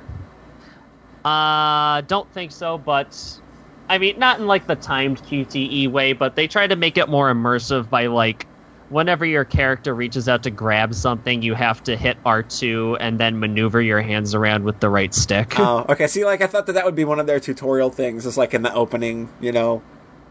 That's your Uh, QTE is take your top off. Press No. B to boobs. Press B to boobs. yeah. Well, press circle to boobs. This I is know there's not a B on the exclusive. PS4 controller. You gotta roll with it here. work. You gotta roll with it. No, so you you come back one year later and like weird shit starts happening. And you don't really know and that I got there's not really too much I can say about it that wouldn't involve spoilers, but yeah. sort of like the brother invites you all back to in sort of memoriam of his sisters one year after the incident. Mhm. And, you know, from there weird shit starts happening and it only gets weirder from there. See, like that. That's a good setup. Like Yeah. I think that'd be fun as shit. Like and, and like and, and the way that I understand it is like this game has a lot of that same heavy rain stuff where like people are gonna fucking die and there is no rewind. Like they just fucking No. died. Yeah. Yeah, no, there's a. if you uh fuck up a QTE or make a wrong choice, Later. uh, there's no going back. And it sounds to me like that like the game wants you to not fucking worry about it. Like it doesn't expect you or want you to try to get a perfect playthrough. Like you're supposed to experience and immerse yourself into the horror that this game's trying to provide and enjoy just like what this game is rather than just like, oh no, I fucked up. Let's like load a previous save. Yeah. Um, I think the first time I played this game, of eight characters, only two survived to the end. of the Bloodbath! Yeah. Yeah. Uh, so the second time I played, I just kind of, uh, knowing all the mistakes I made last time, I just did like a perfect run through. Yeah, and I think that that's what Huh. those games kind of are for, really. Like you get your first playthrough, it's gonna be sloppy, it's gonna be messy, shit's gonna shit's gonna go totally tits up, and that's okay. But yeah, so uh, one of the running themes of this game is the butterfly effect. Oh, okay. So much so that there's a butterfly effect menu. I'm not Um, surprised. And so, you know, basically there's several key choices you can make that will influence uh, the way events unfold Yeah. later on, and specifically the way certain characters behave towards other characters. Mhm. So, which is one of the ways that, you know, you can get killed pretty easily. Yeah, I'd imagine. Is like if you were just not saying too much, but like if you were a dick to one character as a different character, there's a chance that, you know, that might end up killing the other character because, you know, the other character because the character you were a dick to is going to decide not to help you. Yeah, yeah, and that's like I like shit like that. That's really cool. And there's a lot of there's actually there's a lot of backstory to what's going on in this game that can be discovered through hidden pickups and easter eggs that are sort of you know scattered throughout Yeah. the game's uh, various areas. It's really kind of a creepy oppressive atmosphere the first time you play it. Cool. so really like cool game. the, ol- the only thing i despise about this game is the don't move sections Oh. So, uh, do you know how the PlayStation 4 has a backlight bar? uh oh. Yeah. Oh no. so, there's this little outline of the backlight bar and a Oh. superimposition of your backlight bar on the screen. Oh, that's and fucked you have up. To keep it in the bar.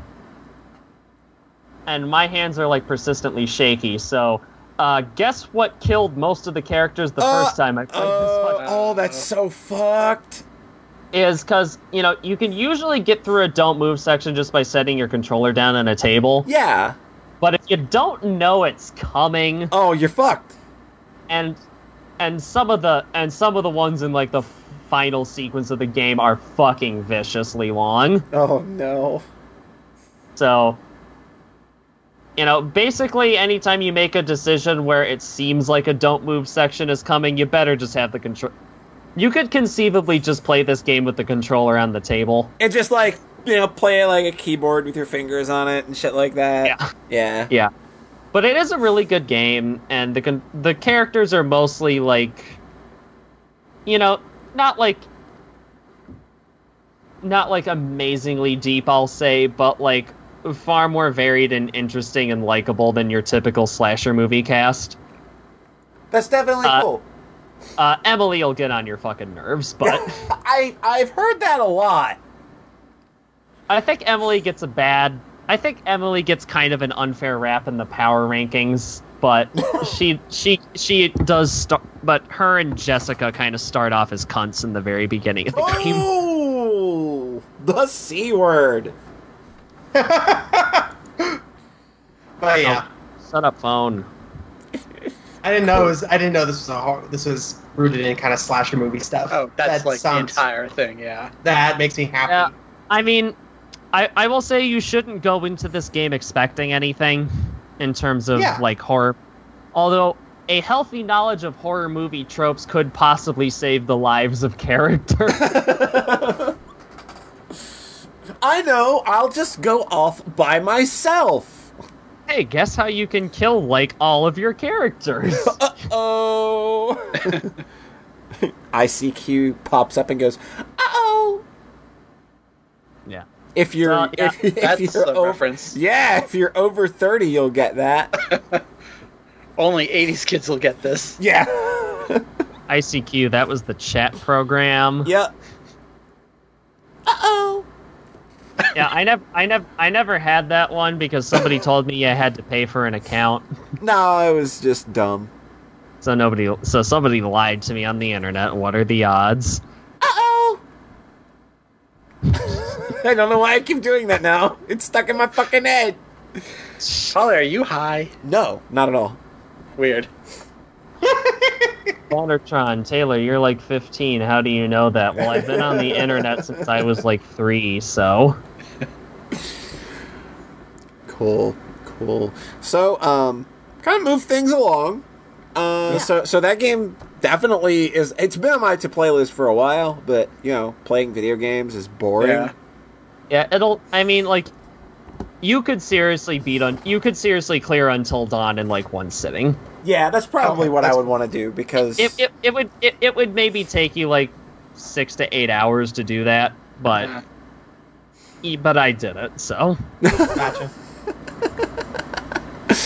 So, It's do you think this is a good game to have someone who doesn't play games watch you play? uh yeah, probably.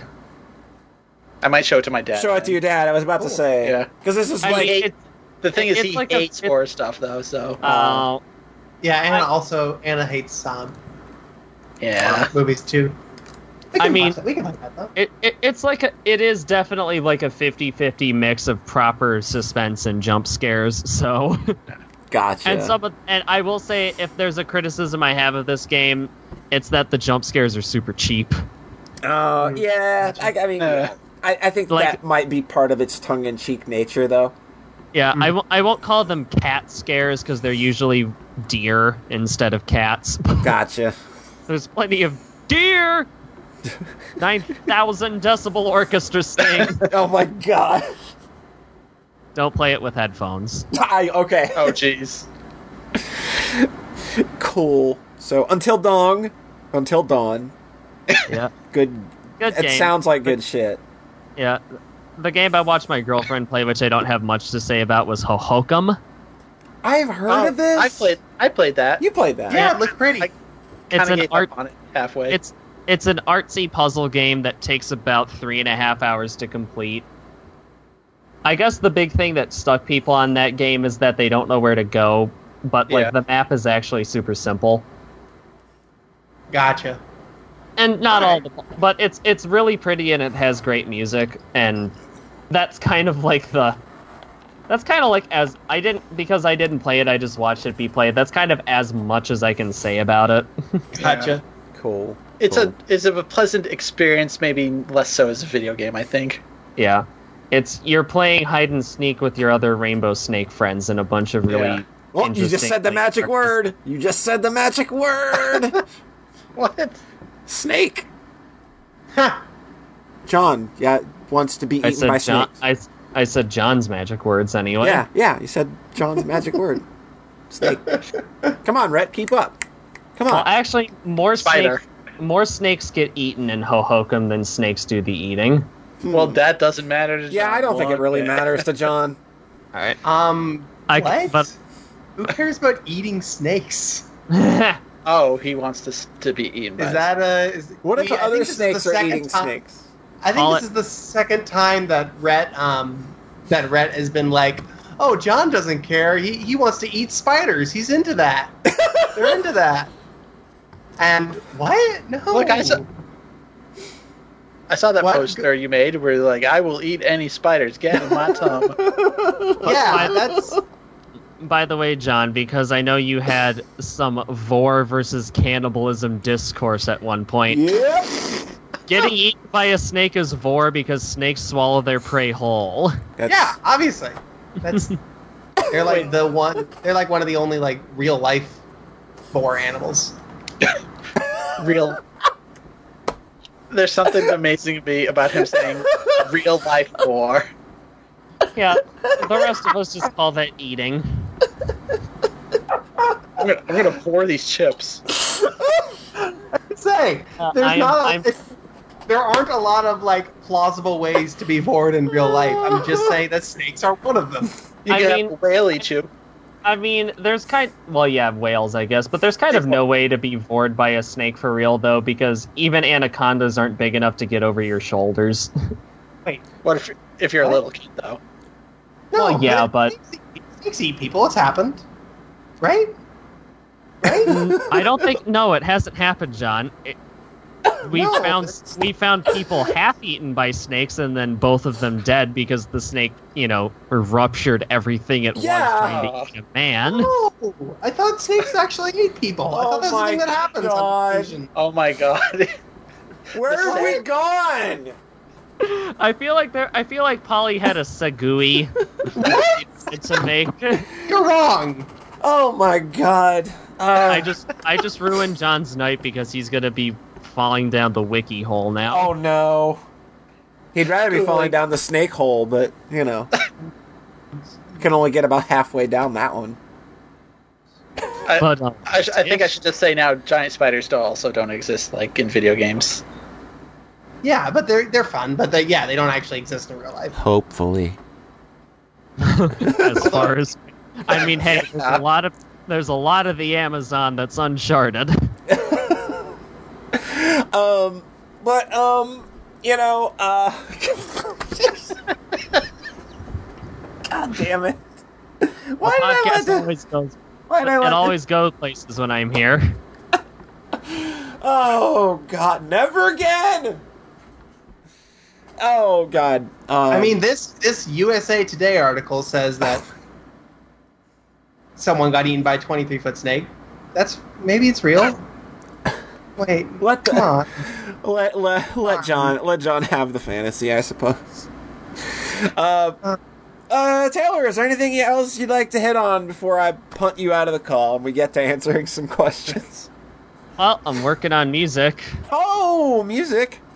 I finally I finished my 808 day song. Oh, did you? Like you know, however long ago it's been since August 8th. Tell you what you can do with that 808 song. Was that? Send it to me, and I will put it at the end of this podcast I'll, in in the archived version. Okay, I'll I'll shoot you the link, the link, buddy. That's good. Yeah, I just because I had a I had a it ended up being a three hour flight. I guess we had a jet stream and ended up getting here three out thirty minutes early. Oh God, you But hit there's- Jetstream four. You hit Jetstream four. Yeah, sorry, Tom. I think that's who that is. Yeah, it's Tom. Okay, and now. Thanks. any, Oh. any, anyway, but because I was flying Frontier, there's no Wi-Fi. So not having much else to do and having listened to all the Spotify albums I had, you know, downloaded in preparation, I decided, hey, let's finish that song that I basically finished. Just got lazy about arranging. Oh yeah, yeah. That's awesome. Any other cool tunes uh, in the works, or is it just hey, finish the 808 day thing? Yeah, I mean that's the 808 D- day thing is a piece of a larger project that I'm trying to actually finish for once. Ah, and there's so that's like my electronic music project and there's something completely different that's sort of bubbling in the background gotcha, gotcha. That sounds really cool. yep oh and i mean i guess i probably should have talked about persona 5 but i feel like i would have to be a guest on like a normal podcast to really do the 55 hours i've played of that game Uh. justice Oh my God. Yeah. And I would have to be away from that podcast because I don't want to know anything about it. Yeah, I won't Yeah. say it's good. Um, the party members are mostly like all likable, as opposed to the last couple of games where there was always at least one or maybe more party members who I wanted to just you know feed to the shadows and be done with. What up, What? Teddie? What was that up? What up, 4? Teddie? what up, Junpei? What? Yosuke, I love Oh, okay. Yosuke and Teddie. Give him a Yosuke. hug. Well, okay, Yosuke's not as bad as Junpei, but definitely Junpei. Junpei is garbage person. Um, Uh, yeah, you- fuck Junpei, but Yosuke, Yosuke just needs a hug and worse. yeah, uh, Junpei, Yo- He is annoying as fuck. It's just anyway, you- uh, you opened the I'm not going to open the floodgate. box We're dropping it. We're killing that. We're going to get off Yeah. that topic, and we are going to say thank you to Taylor for taking the time out of your evening from getting in from a four-hour flight to join us. And of course, thank you for making the, the the awesome intro theme to our podcast, and always kind of being there to help us out musically in other ways as well. Um, it's always a pleasure to have you around and be in the chat, and we can't wait to you know get more podcasting going with uh, God is in the podcast soon, and uh, Uh, I hope it's been pleasant for you. Uh, It, it, it has. I'm gonna go reap the benefits of a week long tolerance break. oh shit! you have yourself a good evening, love, and we will talk to you later. Uh, Yeah, bye byes. Thanks Bye. Love you, Taylor. Love you, Ann. Damn, that was cold. That was cold. Love you, Ann, and it got cut off. That was cold and unintended. That's great. Taylor, love you. All right, so to wind down this bad boy, uh, hey, I hope y'all were paying attention earlier and dropped in the questions. Like, w- were they listening, Rhett? We got two, so What the fuck, everybody? a couple people, you know, that's fine. It's fine. It's fine. Whatever. I don't need participation in my fucking podcast. so, what our? What, uh, throw us a question. What do we got? Okay, so this one cracks me up because, you know, earlier we were discussing what John's item of the week would be, Yes. and I had a prediction, and then we went f- with Final Fantasy VII instead. So, unprompted or anything, Tengu Gemini writes in, so, how about that Little Witch Academia? Oh wow. Hmm. And I say, yes, that show is fucking great. I say I've seen the OVA and I like it. I haven't watched the TV series yet though.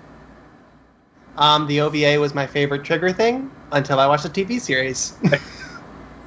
so yeah, I really, really, really liked it. Um, Little Witch Academia.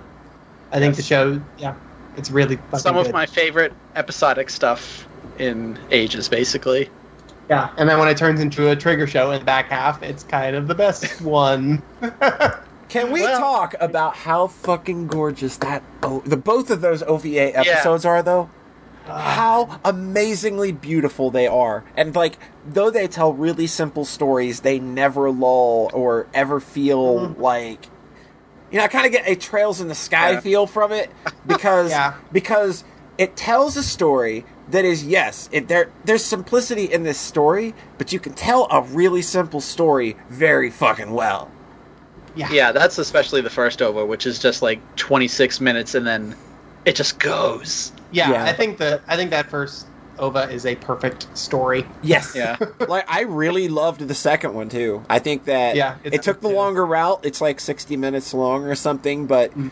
it tells a, it tells us a really good story. It's got a nice Mm-hmm. uh, flow to it. It's got a good dose of action. You get it, it, it's just a really really fucking good.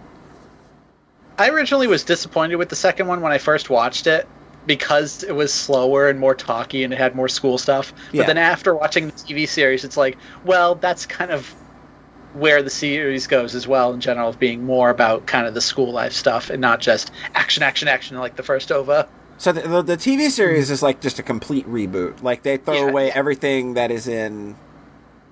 I mean, they keep a lot of it though. Do they like, straight up? Is it like a straight up? Like do they at any point straight up retell like what has happened in any of the OVA, or is it just kind of like The its only own? scene, no, they do redo the very opening intro with her seeing Shiny Chariot as a little kid. Yeah, Yes. That's that's it. that that's something that's the- important. That's important. Yeah. I would want that. But, the, but like the dungeon and the Enchanted Parade stuff never come up in the TV series.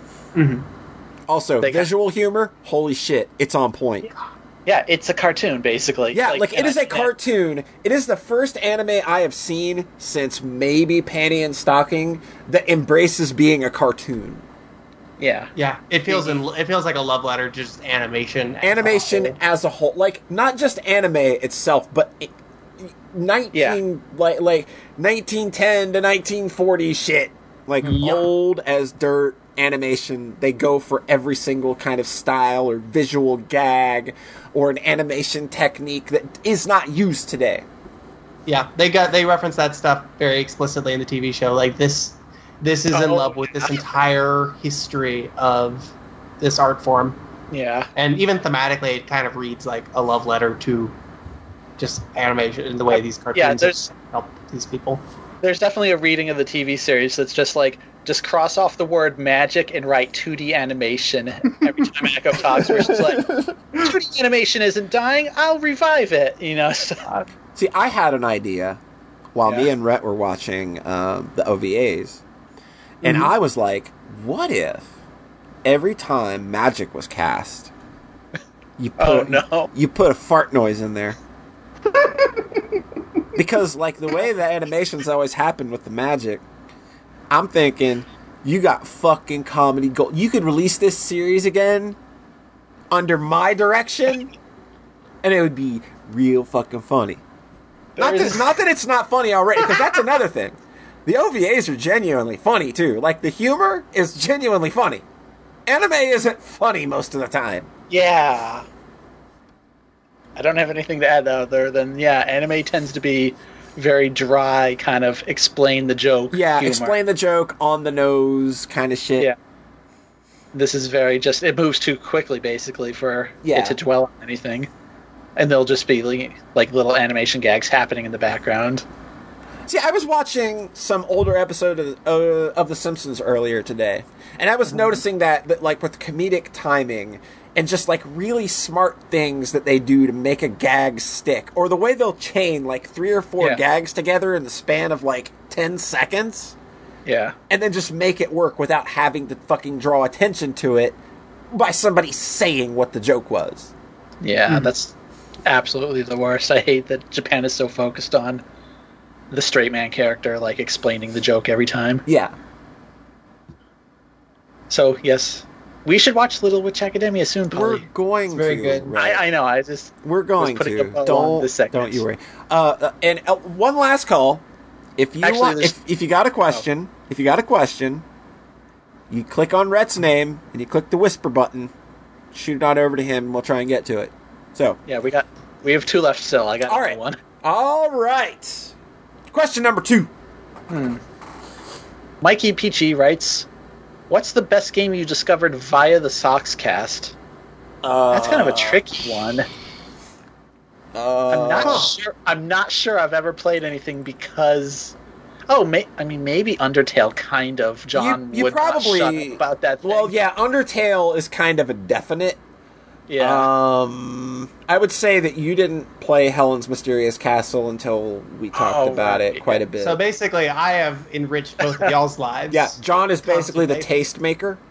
John Yeah. played John played Neptunia Rebirth One. Yes, Because we talked a lot about Neptunia Neptunia. because of that. Yes. Um, um. What else? Yeah, I think Helen's Mysterious Castle though is a great one. I've literally didn't know what that was until like I know what Danganronpa is and stuff. yo, Oh, I did play. I did play Danganronpa because of what Polly and everyone. yeah, said, seeing so. some li- yeah, we got some Neptunia uh, from Carmichael. We got Helen's Mysterious Castle from Chelsea. Yeah, Um, and then there's this game called Sonic the Hedgehog. I like just never- whatever the fuck that was. I heard the first one's real fucking good though. Yep. Oh wait, we're. we're. Being sarcastic, John. Okay. Hold on, oh shit! I had to explain the joke. Fuck, we failed. There's ways explaining the joke can be funny. You're not Like, wrong. like repetition and humor can be. Oh, you know that's my thing. Yeah, that's my thing too. That's the whole Neptunia of Rebirth three is just. Yeah, We're it's- going to take like three jokes, and that's the entire game. We're just going to run them into the ground. Yes. Dragon Quarter because of John. Yes, I oh, played. Dra- I played Dragon Quarter because of John. That game. I played My Dragon. I played Dragon Quarter because of John, and because of John, quite literally, because I borrowed John's copy for a year, and then I bought my own. yep. It's a good game. Cool. Oh, problematic too. Yay. Man. Yeah, I re- I am just I'm just floating around. Y'all are missing. A, y'all are missing a real important one here. I know a lot of y'all out there played her lullaby. Don't fucking lie to me. Oh, that's a little different. No, it's not. It appeared on the podcast. God damn it. it's true. Red heard about it on the podcast. Yeah, Red heard. Red heard about it on the podcast. Didn't even fucking know. One of my Oh. favorite. One of fa- one of my favorite podcast moments of Red. Just be like, wait, what? You got me. So funny. I am just so you know, I've been googling around about snakes. This Oh my God. Red, Uh, next am- question, please. Okay, next Hey. question. my day, my week is shot now. Um, everything, God is dead. Love on. is gone. Okay, this one comes in from Vanner Orion, and I already know the answer to the first part of this. does Polly like Contra Hard Corps? Fuck yes, More- I do. Wait, wait, more than Contra 3? I love it more than Contra 3 because Contra 3 is kind of not super great. Like Yeah, it's it doesn't feel like like Contra 3 does not feel complete to me. It feels like a couple like look, you got stage 1. Stage 1 is awesome. Stage 3, Yeah. stage 3 is awesome. The bike stage I can give or take. I think that kind of eh, a little boring. I think that like those kinds of levels were done better in later uh, Contra games. Uh, like? Yes, and uh, the aliens layer. And stages six through eight, or what about stages six through eight? There's only six. What? There's only six stages in uh, Contra Three. Yeah, but that that, Oh, well, that game's okay, that game's two and five. two and five are the the, the bad mode They're seven stages. Fucking poop from a butt. Poop from a butt. Oh. Yeah, well, this is a good, this big, solid climax level, right? Like the alien warehouse, like all those. That's always been a strong suit in Contra games, right? Yeah, kind of. But um, So what about three? I didn't catch that. I was sorry. I was just leading. Sorry. Continue. Sarcasm. Okay, th- It's yeah. little uh, sometimes. I Uh, yeah by like leaps and fucking bounds. I Yeah, prefer Con- Polly Hard Corps. loves Hard Corps. We all do. Like I've Okay, played so- that sec- game so many times. It's like like we joke about boner playing that game all the time, but it's it's it's actually me. Like I'm the one that literally fucking will play it like once every couple weeks. Nice. Awesome. okay, second part. Does Polly still like Contra 4, and if so, how much? I still think Contra 4 is pretty great. I think that it is Yeah. flawed. Um, like I remember when it came out, I I gave it that big old fat five gold sock review. Mhm. Uh, I would I would probably take uh, a full sock off of it. Um, take away that golden sock, not even a four and a half, uh, because I think that that game's base stages are terrible, and there are three of them, and one of them is near incompletable without uh, Uh. without having a weapon. Like if you get killed, uh, like you, can, you know, playing that game on hard mode is super fun. It's also super very hard. um, and if you get to the final boss on one of the base stages, where you have to close the door to cut Yeah. cut the thing's head off, and you have a pea shooter, uh, and you can't mash like sixty four times a second, you're done. you can't do it. It's impossible. That's pretty bad. That's Yeah. rough. But that game's great. Okay, next question comes in from Sayara, who we talked to like three hours ago. Hey, I know who Sayara is. It's a bitch. Speaking of cartoons, how about them old Mario cartoons? I think they're charming. I charming. never watched them. They're really charming. They're bad. They're so badly animated, and like you can see the animation problems all over the place. And they're clearly just there to promote Nintendo products because they came out in the heat of NES Mania, Yeah. really. Um, but man, they're charming in their own fucking way. I really still like them. I just can't remember anything about those shows now besides the YouTube poop that has emerged from that. I only watched some of the um the Zelda one. The, the Zelda ones are bad. I don't like those at all. Gotcha. I, li- I I do like the Super Mario Brothers Super Show, Super Mario World, and Super Mario Brothers Three though. Those are still fun. Cool. And Toad has a Toad can take off his thing. His thing. Yeah, he takes it off, and he uses it to float around and shit. It's pretty good. Cool. Okay, one more question. I think this is going to be the last one. All right, let's hear it. From Jetstorm 4. Yo, what's up? What's a useful creative process you've discovered when making something that has benefited you the most? This is a pretty tricky question. That's that's tricky, and I think we can all probably pro- probably have something for this. Um, Okay.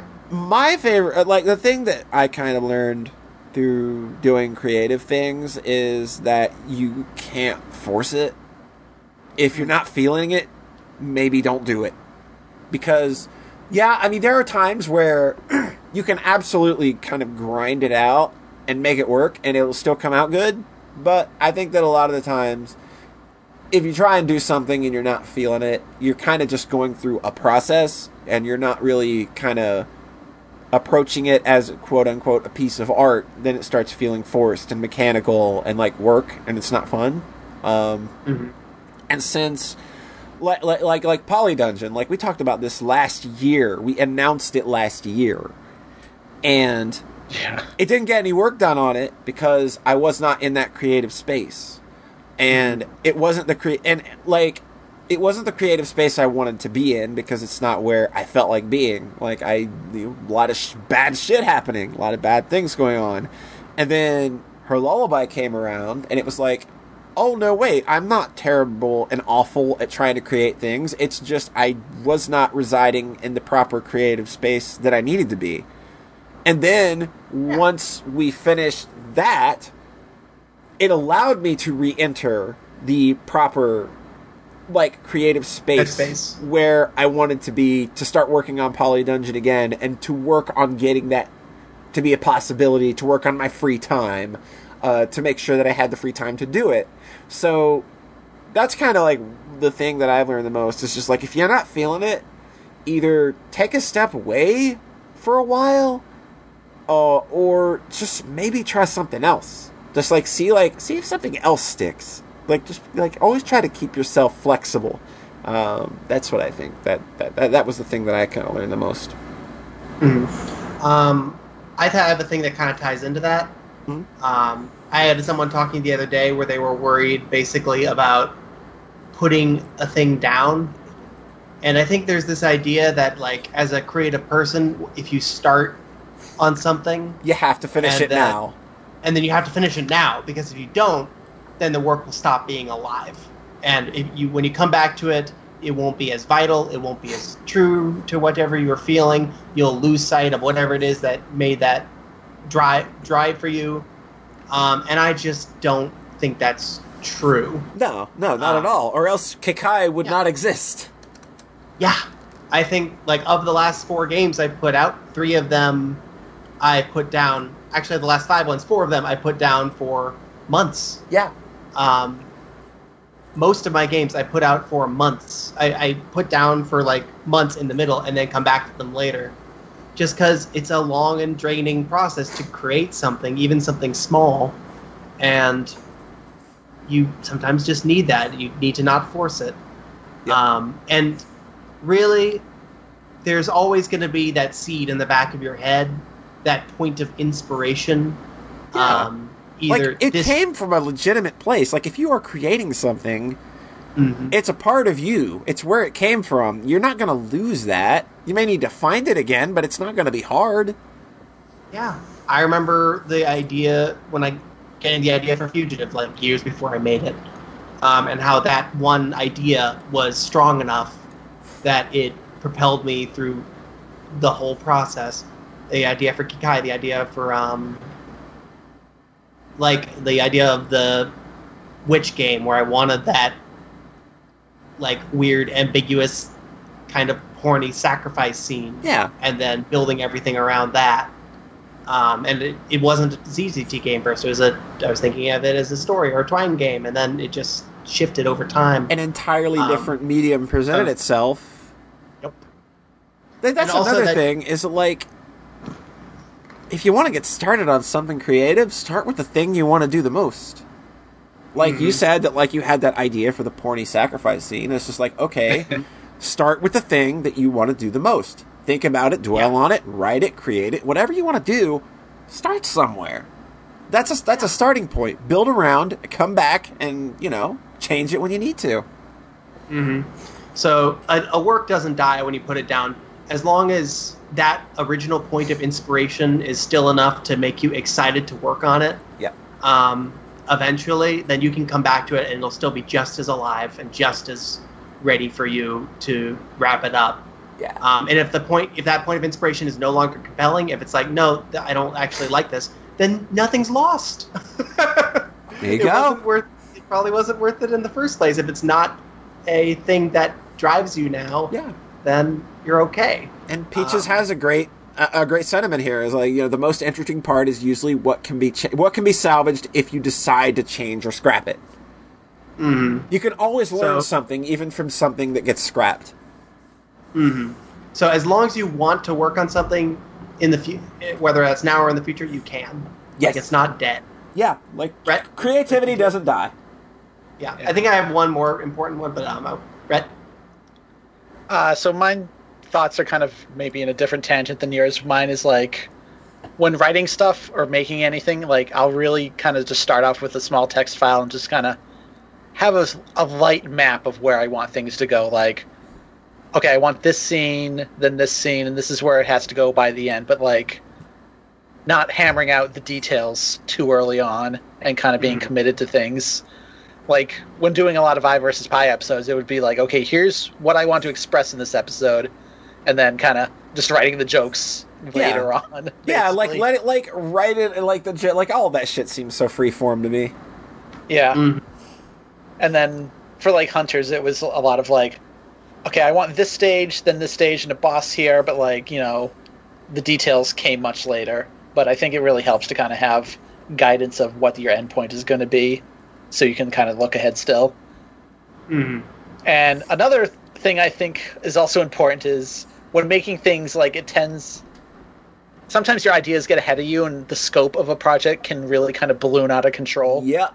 Which, which is mm-hmm. which is really what happened with hunters where that game was like oh, this maybe be like a year project six months and then it turned into three years because it just kept getting bigger. So i would also say like you, you can let that happen and you can make great things that way but also maybe don't be afraid to scale back the scale of something if you're not feeling it as much because bullet phase was another game i made that i originally was thinking like it was going to be twice as big and i was just like no i kind Poly of Dungeon. just cut this off Poly Yeah. Dungeon did the same thing. Poly Dungeon scope got cut in half halfway through Oh. production. yeah Mhm. but and it can make a better product though if it's like much tighter more focused on what's still there Mhm. Exactly. Like it might be, it might wind up better when you do that. When Yeah. a lot of the times, cutting down the scope is better. i think in general Um, like editing is important Yes. You don't want every little possible idea in something which maybe happened with hunters Yeah. Um, Chelsea said, Chelsea and Peachy both say, "I love having finished projects, but the making of them in and of itself doesn't necessarily always sustain me." And I Yeah. think that that really speaks to my experience too. Like it's the opposite of what Sayara said, where it's about the experience. For me, I I really want to see the thing that I wanted made made, and I want to hold it in my hands and have it be this finished thing. Um, and that's really my reward. Um, yeah so it's it's not like a lot of the time the actual process isn't like necessarily much of a blast. I think her lullaby was one of the only ones where like Yeah. this is really fun all the way through. Yeah, we literally never hit a point when writing her lullaby where it was just like, oh man, I'm so bummed about. Like we never. Every single day was literally this string of DMs of just literally, holy shit, we're fucking geniuses. Okay, except for working on the save system. Oh god, fuck that noise. Yeah, Polly didn't worry about that. I programmed the save system. Yeah. it's very hard. Yeah. Yeah. Um, one more thing. Um, I, I like talking about this stuff. um, yeah, like that was another thing I was gonna. That's that Red said was the scope. Um, I think every single person who starts out wanting to make something is going to start because they fell in love with large scale projects. yes. Like Chrono Trigger or game or other huge things, pieces of art, Star Wars. They want to create that kind of experience, and you. I just don't think it's wise to try to start there. I think you should try to start with smaller stories that are still beautiful in their own way. Um, I think, and, and the one last thing is that um, you're not actually making something until you are making it. Yeah. um, once if you want to make a video game um, you haven't really started making the video game until you like i don't mean this in like a prescriptive shitty way. I mean in like a once you st- like you can keep I, something in your head for forever and that's beautiful that's a wonderful uh, thing. Um, but it's always always always going to change hugely in the actual process of putting the words onto the word processor, putting the pen on the page, or writing or figuring out the programming engine so that you can draw Yeah. sprites on the screen. yeah. Um, and you have to start. Um, yeah, that's like- the most important thing is you've got to just Mhm. fucking do something. And that's hard. Mhm. That's still a hard thing. You know, there's just a lot of factors that can go into the process of being a creative and it's just like you're just not feeling it. You don't feel creative. You look at what you do and you don't feel that it's good enough. Like there are a lot of barriers that hold you back and like we can't possibly sit here like with you know what little time we have remaining here and just say and try to go over all of them. It's impossible mm-hmm. because everybody's different like we've all kind of got to like bounce ideas off of somebody like try not to like always be in your own head about things too i think that's really important um finding somebody to bounce ideas off of or talk about why you feel stuck Yeah, you don't have a like. The process of creating art is not the process of, of taking something in your head and then reproducing it on the screen or the page. Yeah. it all it transforms completely in the creation process, which I think is good because otherwise the creation process would probably be really boring. yeah like, like, like i think me and sayara are more similar and i think rhett and john are probably more similar Mhm. uh, at least in that regard because like i do get a lot of joy out of the process of making a thing and kind of like seeing it gradually come to life and like i like looking back on like okay i have a new i have this whole new toolkit of things that i learned from making this thing Mhm. that i made i can probably do other cool things with these new tools awesome Yeah. When something comes together in a way that you didn't expect, that's always huge. Yeah. And depending on the scale of the project, like with something like her lullaby, you'll have a number of like micro versions of that just from moment to moment. Like, Yeah. oh wow, I didn't expect that. But if you're ha- if you're making like a smaller thing, a lot of the times it won't really you won't get that you won't get that everything like, coming together yeah. until near the end. Yeah. And it feels so good, but yeah, finish start things, start small and finish. yeah And Go big or go home. or That's if you're go- or if you're gonna go big, like it, I don't know. There's like a mentality you have to keep within you somehow, just like of like of like this thing you're doing. It yes, it is very cool and it is very important, but you might need to step away from it from time to time. Yeah. Just ultimately, the only thing that matters is what is actually what is outside of your head, because that's the only thing that other people are going to see. And and that's like the joy of it is that you get to share something inside yourself with other people, and I really like that. Go ahead, Rhett. Oh, I didn't mean to like counter you, but like my for me personally, I never intentionally started with small projects. It was just Adventures of Mike Man is this big like five level game, and it's gonna have all these environments and Yeah, stuff. and, like, you kinda I, just- I never started with small no, projects. never. I just went big from the very start, and Yeah. then they kept getting bigger until I finally broke. Yeah, I went for You went broke I- and Flash Four broke. Oh yeah, I fucking destroyed that thing. I, co- I went to copy. I, I, I tried to rip off Mike Man 2 and it was for like my eighth game or something, and it was still like Yeah. a much smaller thing than Mike Man 2 was. Yeah. Yeah. God. Do we have any more questions? No, we do not. All Cool. right. So, guess I want to take this opportunity again to thank each and every one of you out there. Uh, you've kind of, you know, what makes this kind of you, you make it worth doing. You listen to us, Aw. like, like who, like when we started this thing three years ago, it was just like, who the fuck is gonna listen to us babble for three hours about the most mundane bullshit, the things that they could probably be doing. Um, but you all have, and that's really cool. And we really do uh, appreciate everybody sticking around. We, of course, appreciate everybody that has, you know, worked with us on artwork or worked with us for music. And, of course, everybody that's been a guest. You've always been fantastic, and we've always enjoyed your company. And one way or another, we got something out of that. Man, remember Monster Hunter? No, no, Y'all want to talk about Monster Hunter for a bit? no. I love you, Vanner. You know I'm just fucking around. But um Yeah. Yeah, you all are fantastic and I have the two best co-hosts anybody could ever hope uh to, to do a podcast with. Uh so I just want to thank both of you as well for, you know, 3 fucking years of just like how did we get this far? Time stops for no one. You're not wrong. So, I, I still don't know when we're coming back at a regular capacity. There's a lot of stuff up in the air about that. Uh, Rhett's got some stuff coming up that may kind of make it a little harder to do things on the regular. Um, I'm still at a point where I want to be creating things right now, even though I did play through Trails in the Sky, and you know that made me also finish. Uh, I, God damn it, Carmichael! I love you, but God damn it! Um, but yeah, I don't know when we're coming back on the regular. Um, so just you know, keep an eye on the main page, and we'll, we'll, we'll you know we'll get back to something. It's always kind of it, so it's it's up in the air. We're not going away forever. The podcast is never going to die. Straight up.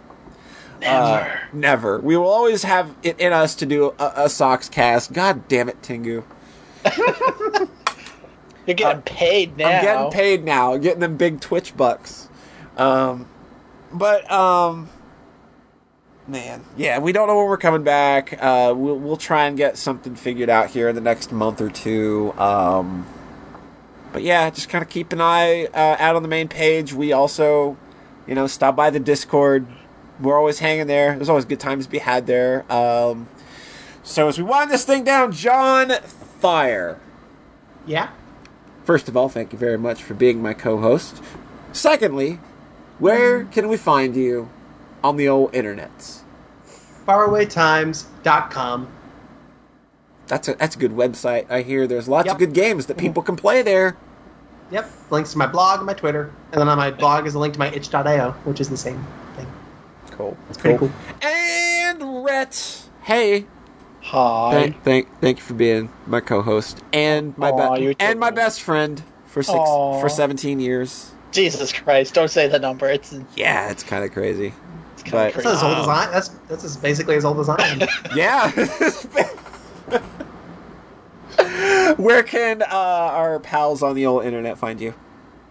Uh, in3.tumblr.com. There's also lots of games there. Google There's and lots of play good games. Hunters Relics of Stars. The Hunters, the Relic of the Stars is a good game. Well, yeah, just minus the. No, there's a the in there. There's lots of them. Well, yeah, but you don't have to Google search the those. No, you don't. the hunters, the relics of the. Wait, damn. Never mind. Paul, Yeah. that joke. Just, just, just, uh, yeah. Go play Hunters, Relic of Stars. Go play Bullet Phase. Go play Super Zalixer if you want to bend your fucking mind. Go play that'll- Adventures of Mike Man 2. Those are all good If you want to bend your fucking mind. if you want to bend your fucking mind.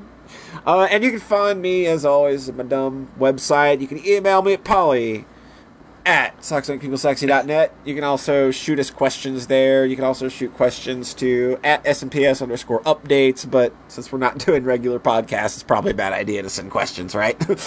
Yeah. All right. So, with that, we're going to get out of here. We hope you all have a great week, and we hope you enjoyed spending your Sunday evening with us.